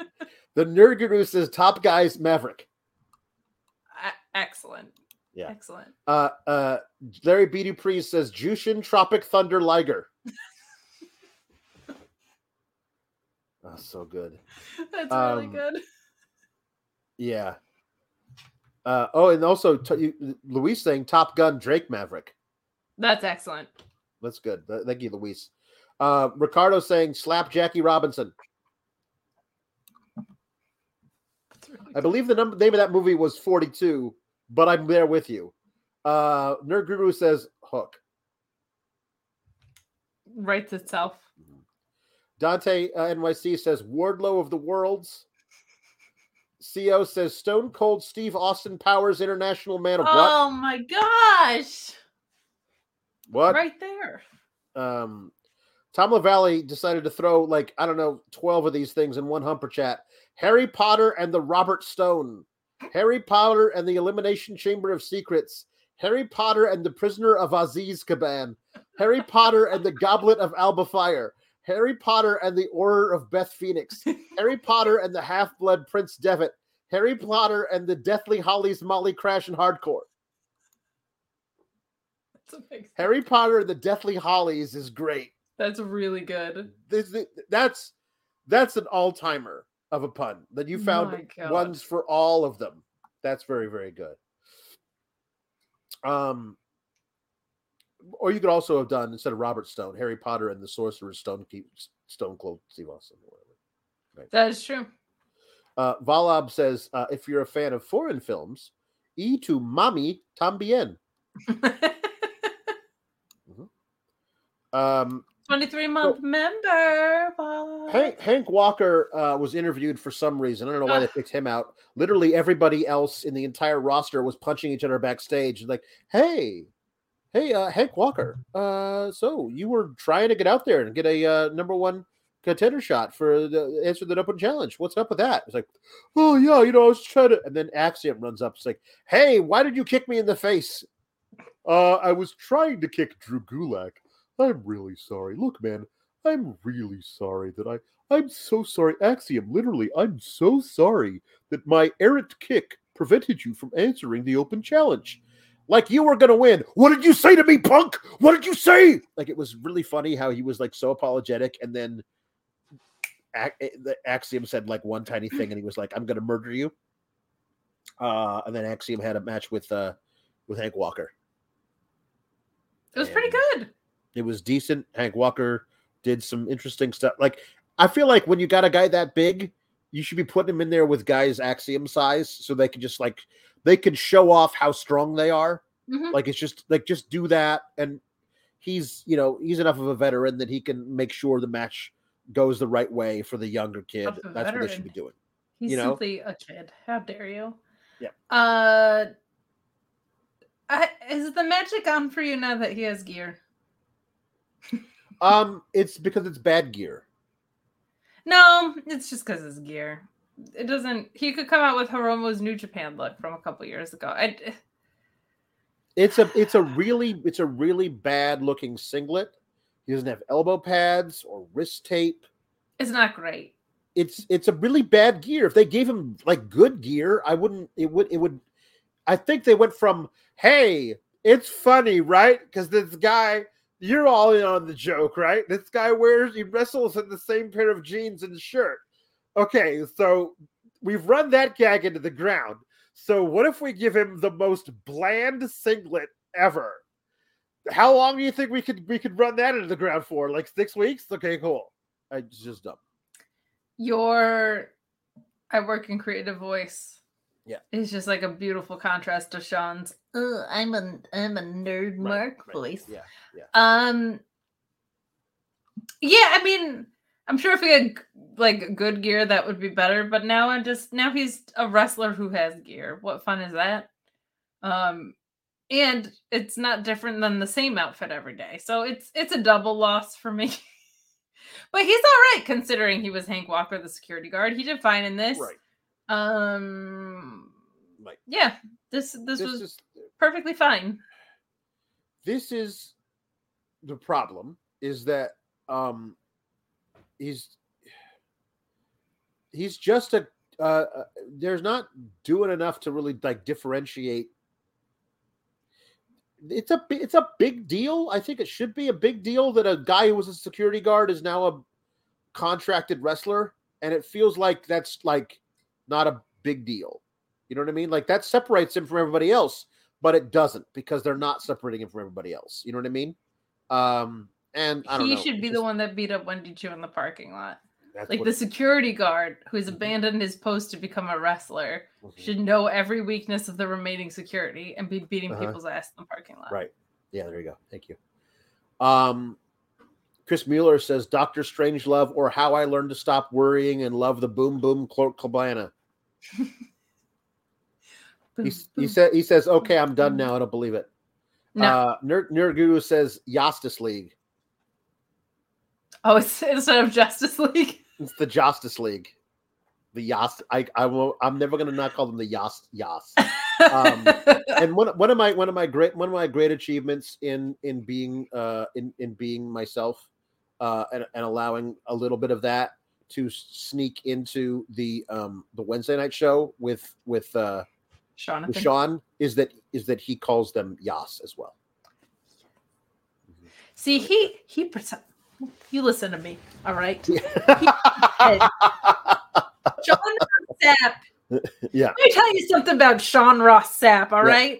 Yep. He pretends that he doesn't like this gimmick. He pretends he doesn't like to get sour, and yet it's Sean Ross Sapp who's saying things like Yas, who's coming on this show as other YPTS characters, who's doing puns on the Wednesday nights. Yep. Mm-hmm.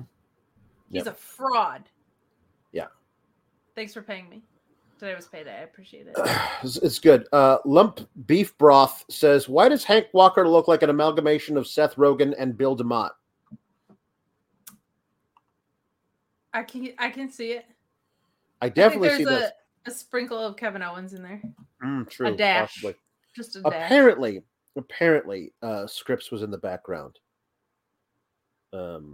While Axiom was on the ramp, and Luis said he noticed this about 20 minutes after the match. I missed it as well. I did not notice. We'll have to see if he shows up, so we could like maybe we could ask him what's up with that, or yeah, that would be nice if we can talk to him at some point. It could be nice. But oh my gosh, scripts! I was just passing through Orlando and I thought I'd just take in the show, and I couldn't find my seat, so I was just like, hey, I'm looking for row C, seat 12. And an usher told me to stand over there, and I'm sorry, I didn't mean to be in the shot. So, no, that's okay. We missed you on the show. How are you? I'm not allowed to be on the show anymore. Apparently, Shawn Michaels he's very upset with me. So you know, I don't know. I raised a bit of a stink after the whole going to Paris thing. Yeah, I thought I was supposed to be in Paris. Elimination Chamber, and I wasn't able to be there, so I was very, very angry, and I took all my frustrations out on Sean. And he says I'm not allowed to be on the show. So sometimes I take my frustrations out on my boss Sean too. I was just shooting on him a minute ago. Listen, Sean's, am I right? Oh. If your name is named Sean, you're just terrible. You're just awful. You're just nobody likes you. But anyway, did you need any water? You good? You right over there? I don't know how that would work personally, but okay, sure. No, it's just an offer. You don't have to. Right. Pass me some water through space and time. Thank you. I hope you enjoyed it. Oh, it's lovely. I'm glad. I'm glad. They did the same thing to Chelsea Green. Did you hear about that? She was supposed to be there. She was supposed to be in Canada in the Great White North, and they shipped her off to Ottawa, Illinois. And let me tell you, if you've been passing through there, it's just it's not great. It's just a lot of just gray, not much else. Yeah, it's not a particularly exciting adventure, I don't think. Nope. Scripps, I hear you've been on Level Up though. Yep, that's what they. I've been on the Level Up. It's a decent little show. There's some kids down there I like working with. But listen, we all know my true destiny is to be the NXT World Champion. Of course, that's why they brought me back. I mean, listen, you don't bring back a man in his late 70s, and teach him how to do moonsaults just to put him on the B show. You bring him back for a reason. At least that's what I assumed. Are you having creative frustration that feels like maybe they just brought you back to dig into your boa collection? It's possible, I mean, like that Tiffany Stratton's been looking around at my wardrobe the whole time, trying to like see what she wants to take, and I'm like, listen, Missy, I think you're really talented and everything, but if you want to use the boas, that's going to cost you. It's a rental fee. Because those things are expensive. I could, what I could get on eBay for those boas. I mean, you saw them at the airport or on eBay. It's true. So, anyway, sure. Well, we always appreciate you stopping by. I'm sorry that you're kind of in this weird spot right now. Yeah, it's just unfortunate. I'm sure the whole thing will blow over after HBK comes out of retirement and super kicks that Aussie boy's face off. Mm-hmm. Maybe then he and I can sit down. We can discuss our future here in the business.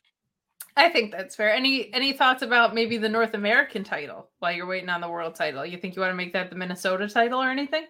No, Midwest title? Listen, there's nothing more north in America than Minnesota. All right. I respect it. Maybe like a little Mall of America side plate might be nice. That's true. There's that. Also, I want to make sure if I win, I want to represent all of the 1,000 lakes on the belt somewhere. Of course, so individually. Each of the 1,000 lakes is on there. So anyway. I really like that idea. Okay. I don't want to be controversial here, but do you think that perhaps your booking is a symptom of some sort of conspiracy theory against you? It's possible. It's possible. It's like the COVID lab leak that's been confirmed now. It was a conspiracy theory, but now it's been confirmed. Mm-hmm. So it's the whole thing, just like Princess Di is still alive. That's been confirmed. So it has. Interesting. It's true. Well, it's confirmed by me. I saw her down at the Mall of America last week. Anyway, I gotta go. So I'm gonna leave now. All right. Love you more than a bunch of candles in the wind. Hang in there. We summoned him. Thank you. You'd never know. Yeah, no, it's weird. I never know what happens when he shows up. But yeah, it's wild. I'll catch you up off air. Thanks. I appreciate it. Anyway, HBK responded via tweet to Grayson Waller calling him out, saying, regrettably, I will appear on the Grayson Waller Effect next week. And Grayson Waller responded to his response by basically coming out and saying it. I want you to come out of retirement and face me in a match. And holy shit, do I hope that does not happen. A couple of years ago, we saw what happens when Shawn Michaels tries to come out of retirement. Did not go well. Wasn't great. And B, Grayson Waller does not deserve that honor. I'm sorry. No, and even from a character perspective, it should be mellow, I feel like. Yes. If anyone in NXT was going to get that. And I agree. I let me be clear. Nobody should, because HBK shouldn't. But it shouldn't be Grayson Waller. He's already did the thing with Johnny Gargano, and they did nothing with that. So, this is the thing, is I think that he wants HBK to come out, and HBK is going to say no, but you'll face this guy instead. And the guy will be Dragon Lee in his debut, or Johnny Gargano will face Grayson Waller at Stand and Deliver, because Johnny Gargano's got no plans for WrestleMania. But Johnny Gargano coming back to NXT for one match at their biggest show of the year, that's something you can hang your hat on. And that closes up the loophole of the first thing I talked about, which was they had Grayson Waller write Johnny Gargano out of NXT and then never did anything with it. This would be doing something with it. So, that would be... honestly, that's my preference. I love Dragon Lee. I don't know why he would be... This doesn't make sense to me as the spot where you debut him. I would debut him in the North American title ladder match and let him fucking win it. Yeah. That's how I would debut Dragon Lee. I wouldn't debut him in this spot. But... But sometimes we think about things differently than old John. As long as it's not HBK... Please don't let it be HBK. For a few reasons, really. For lots of reasons. Mostly. Holy crap, we lost Kate. I don't think this is a Scripps thing either. I think she just went away. She's just gone. Kate, come back. Come back, Kate. We have to go back, Kate. Kate, we have to go back. Is that a good Jack impression? All right, she's gone. She's gone. I'm going to see this by myself. There we go. So that's where we are here. Boop-a-doo. Do-do-do. Just me. Just me sitting here. Hello, everybody. How are you doing? I'm doing good. All right, it's just me. Just me now.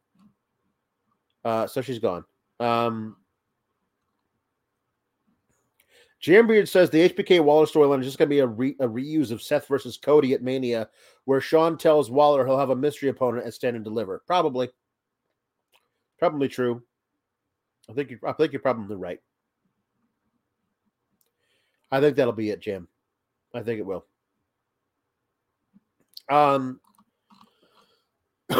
We have more puns, and I'm going to read them. Is she coming back? You coming back, Kate?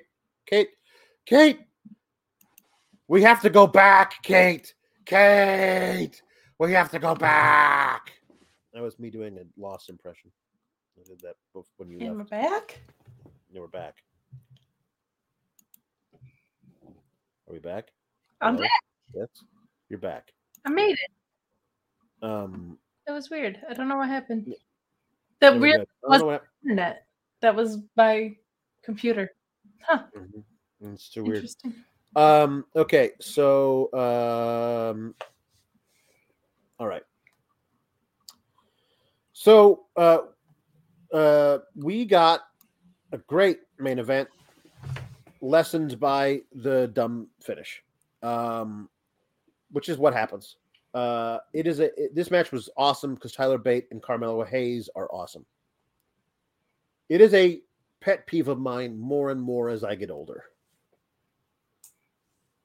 When a guy is as talented and obviously great in the ring as Carmelo Hayes is, and as a lot of guys are, I just want to see them be booked to win the match without the help of their stooge at ringside. He doesn't need it. He's not the Miz. He's too good to need help from Trick Williams. He's too good. There's no way this match would have been lessened if he had just beaten Tyler Bate. And I would argue it doesn't hurt Tyler Bate to lose clean to Carmelo Hayes, because Carmelo Hayes, we all assume, is the next NXT champion. This match and Tyler Bate losing clean to Carmelo Hayes then sets up in the future a title program between Tyler Bate and Carmelo Hayes, where Tyler Bate wants one more shot because you beat me last time. You were better than me on that night. I know I can be the better man on a different night when that title's on the line. That's how you build a title shot. Like, I just never understand. It becomes like it's a fait accompli. It's an obvious thing. Trick Williams being out there means he 100% will get involved. It's just a matter of how much he gets involved. It's also, it's countered to the character. So that's the part where it really annoys me, is if somebody is, it bugs me with Swerve in AEW. If somebody is that confident and cocky and arrogant, like, he kind of shouldn't need anybody else's help. I get it with an MJF because he's insecure. Like, yes, his bravado is false. I view Carmelo's as real. And even with MJF, we eventually get to him wrestling without any BS, right? We eventually get to this Iron Man match or whatever. So even if that's kind of your default for matches, that it's just the only thing we get is Trick's involvement. And I feel like it's, with a character like this, it should be the least. All for heels cheating, all for heels having henchmen, but it just feels counterintuitive to the character for it to be a crutch and not something that is used sparingly. And it desensitizes you to Trick's involvement as well, because it's now expected. So it's a matter of when, not a matter of if, which also makes Trick less valuable as well, in my opinion. So, in addition to everything you said, I also just kind of feel like it doesn't make sense for the heel that Carmelo is, because he's not a chicken shit. He's confident. He's cocky. He's barely a heel at this point. Like, everybody's rooting for him. Like, this was more a match between a couple of faces. So yeah. I agree with you. It's kind of a bummer that it takes that interference, because it also takes away from what was a really good match. Like, we see that happen a lot on NXT, I feel like. Yeah. Because this was awesome. This was a barn burner until that. Yes. I don't know. Just the idea of Tyler Bate gets on the top rope and then Trick Williams stands on the apron, so he kicks him off. Just sit there and let Trick Williams hit you. You win. That's it. You win the match. You get the pay. You get the winner's purse. You get the winner's purse of the pay. Like, the idea of that is just so dumb. Like, oh, he was going to hit you, but you kicked him first. So play on. And now because of that split second distraction, also, you're dumb enough to miss your top rope maneuver. I don't know. I always feel like it just blah. It also makes every face look dumb, because it always happens, and nobody ever evens the numbers game. Right. Nobody brings someone to equalize Trick. Yeah. And it's not like Trick is a huge heavy. Right. That's true. Yeah. But this was a really great match up until the thing. And really it didn't ruin the match. Like it just makes me go, and I don't want to feel that way when I'm watching Tyler Bate versus Carmelo Hayes. I don't want to fetch a sigh from deep within me because the same old bullshit tropes get trotted out. I want to just watch the match and love it. Yeah. So I don't want to fetch a sigh. I don't want to fetch a sigh from deep within me. Techno Team America World Police. It's like two of my favorite things in the whole wide world. I knew you'd like that one. So here we go. We got a lot of these left to do, and I promised to read some that weren't actually super chatted. I'm not going to repeat it. You know what it's time for? What? The lightning round. There you go. Nerd Guru says Justice League. We got that one already. Adam says see no evil Uno. JW Pringle says you can't handle the truth. CO says Ace Austin Pet Detective. Love. Chris Pereira says movie scripts. Like scripts, like yeah. There you go. Why? Yeah, why? Tom LaValle says Roosh Hour. And Lucha Step Brothers, which I like a lot. Oh, that rules. I do love that. No. Now I need Penta and Phoenix to star in the scene where they go, we become best friends. I need that. Now I need that specifically. Underrated scene in that? Pam or Pan? Pam. CO says The Godfather. Oh, perfect. Writes itself. Also, the Mercedes Money Train. Oh, of course. Money. Also in our Step Brothers, Step Lucha Brothers thing, when they say, "Look, so much room for activities," they should just start doing flips off of everything. It's just Ray Fenix. It's just Ray Fenix doing flips off the walls. So much room for activities. Chris Mueller says, "Okay, one more." I see. I knew he wasn't done. Barton Finkel. Julian Yeager says SLCM Punk. Do you SLC Punk? Say it's a I don't even know how to describe it. It's a drama from the late 90s starring Matt Lillard as a punk guy in Salt Lake City, Utah. I don't know it. But it's SLC Punk, and this is SLCM Punk. Perfect, honestly. Ricardo says Star Wars A New Hope spot. Chris Pereira says Hot Tag Time Machine. That's really good. Ooh. Hot Tag Time Machine is really good. The United Empire Strikes Back from Tyler Valley. CO says The Girl with the Dragon Shoe Tattoo. Meet Norma says How Stella Got Her Boogs Back. And Xavier Cabin in the Woods. Chris Pereira says Bray Wyatt Earp. Very good. Took me a second. And Jaden Pringle says deep cut here, Captain EO Albano. That's pretty excellent. Yeah, I'll take it. Jambeard says Ready to Rumble. Perfect. And Chris Pereira with Blackpool Fight Club. That's kind of obvious. That's basically what it was. Here's some that I starred. Honey, I Shrunk a Kid. Morgan Jacob Freeman. That's excellent. Walking Tall Paul. Rocky Horror Picture Big Show. Excellent. Shark Boy Nato. The Amazing. Legend of Bagger Mance Warner. My Best Fiend's Wedding. Can't Hardly Wyatt. Tales from the Scraps. Teenage Mutant Ninja Turtles. That's excellent. The Amazing Spider-Man Tar. Very good. Big Top PWLC.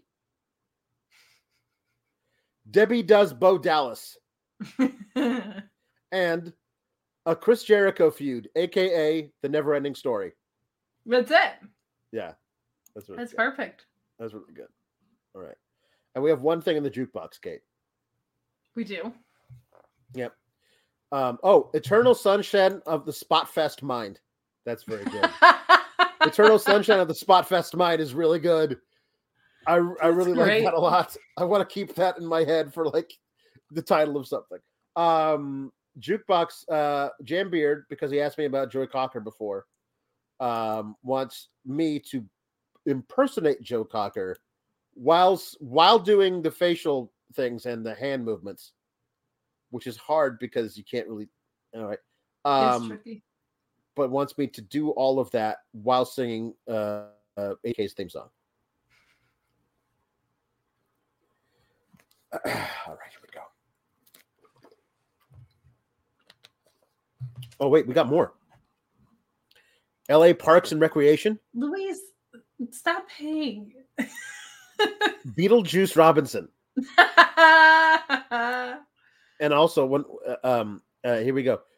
10 Things I Hate About Yoda. That's very good.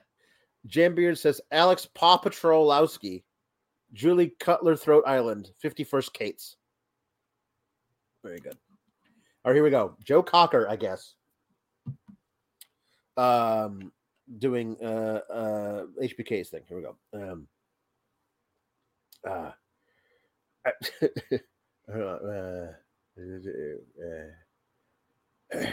I think I'm cute. I know I'm sexy. I got the look that drives good. Wow. I got the mood. Really, I'm like Bobcat Goldthwait. I'm not really good at doing a Joe Cocker thing. I'm not really good at that. I got the mood that really moving. I got the chill up and down their spine. I'm just a sexy boy. I like your boy too. I'm just a sexy boy. So terrible. Oh, so terrible. I feel like so terrible. Somebody should request the Linda doing that. I think somebody should request the Linda doing Joe Cocker.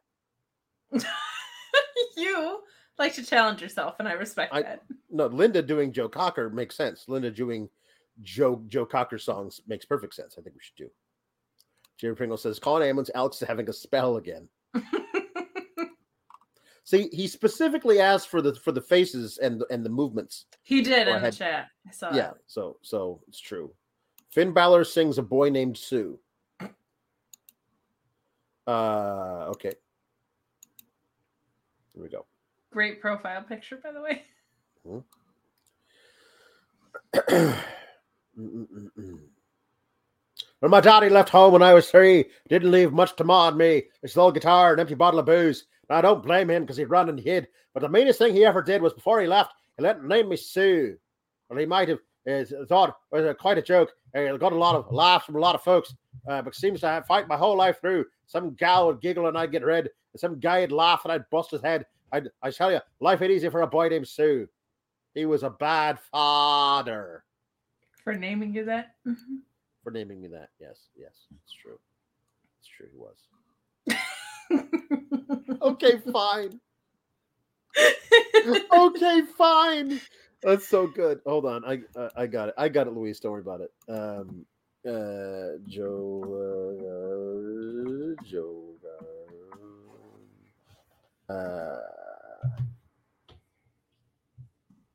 Here we go. Okay. All right. All right. Hold on. Here we go. What would you do if I sang out of tune? Would you stand up and walk out on me?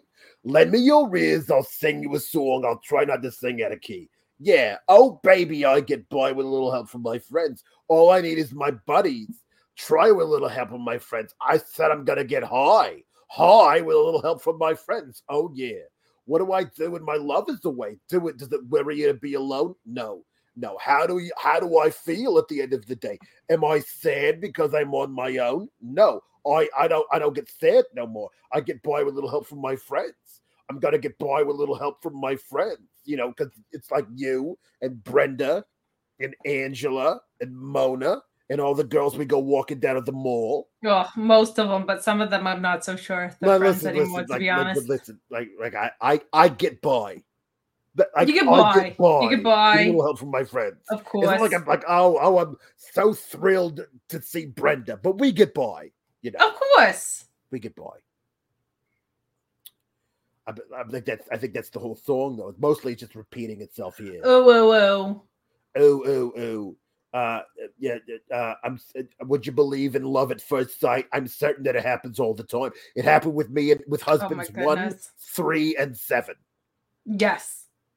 Not 4, but close. What do you see when you turn off the light is what they're asking me. Well, nothing, because it's dark. I mean, that's just a silly question to put in the middle of a song. It makes no sense. Is that like a trick question? Is that one of those trick questions? One of those Trick Williams questions? It's one of those Trick Williams questions, honestly. It's true. All right. I believe it's it. Listen, there are other people named Angela and Mona. Okay, Wizard of Smoke. You think that Angela and Mona are the only two, that those two are the only two Angelas and Monas? No way. You can ask her. They live in a house with a guy named Tony. Right. Okay. But like that, this is always running the vacuum. It's true.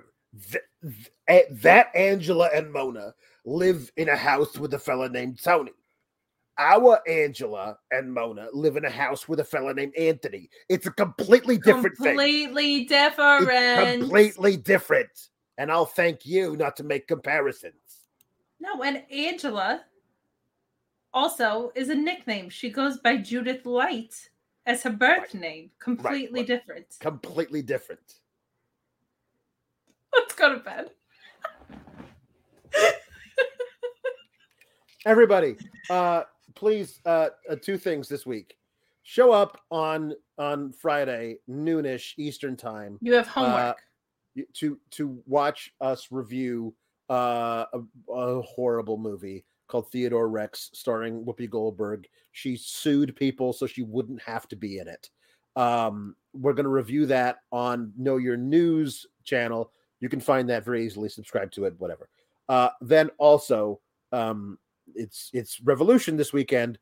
Kate and I will be reviewing that on Fightful Select after the show. It should be a lot of fun. And please watch our ROH post show on Thursday. Mm-hmm. It's hard to say because we don't know fully when it ends because it's not on cable television, right? So, right. Just if you're watching and you see it, probably around between 8 and 8:30, I would guess, mm-hmm, if they're sticking with the 1 hour mm-hmm format, we'll be on before the Impact show, and we're gonna try and be out by then. So, if you could support it, it would mean the world to me. It's my favorite brand of wrestling, and we get to keep it around if you guys are nice to us. So mm-hmm. That's right. Plus, I've never streamed with Reg before. That should be really fun. So that should be a hoot and a half. Hoot. All right. Keep cool, Gabagools. Toodles.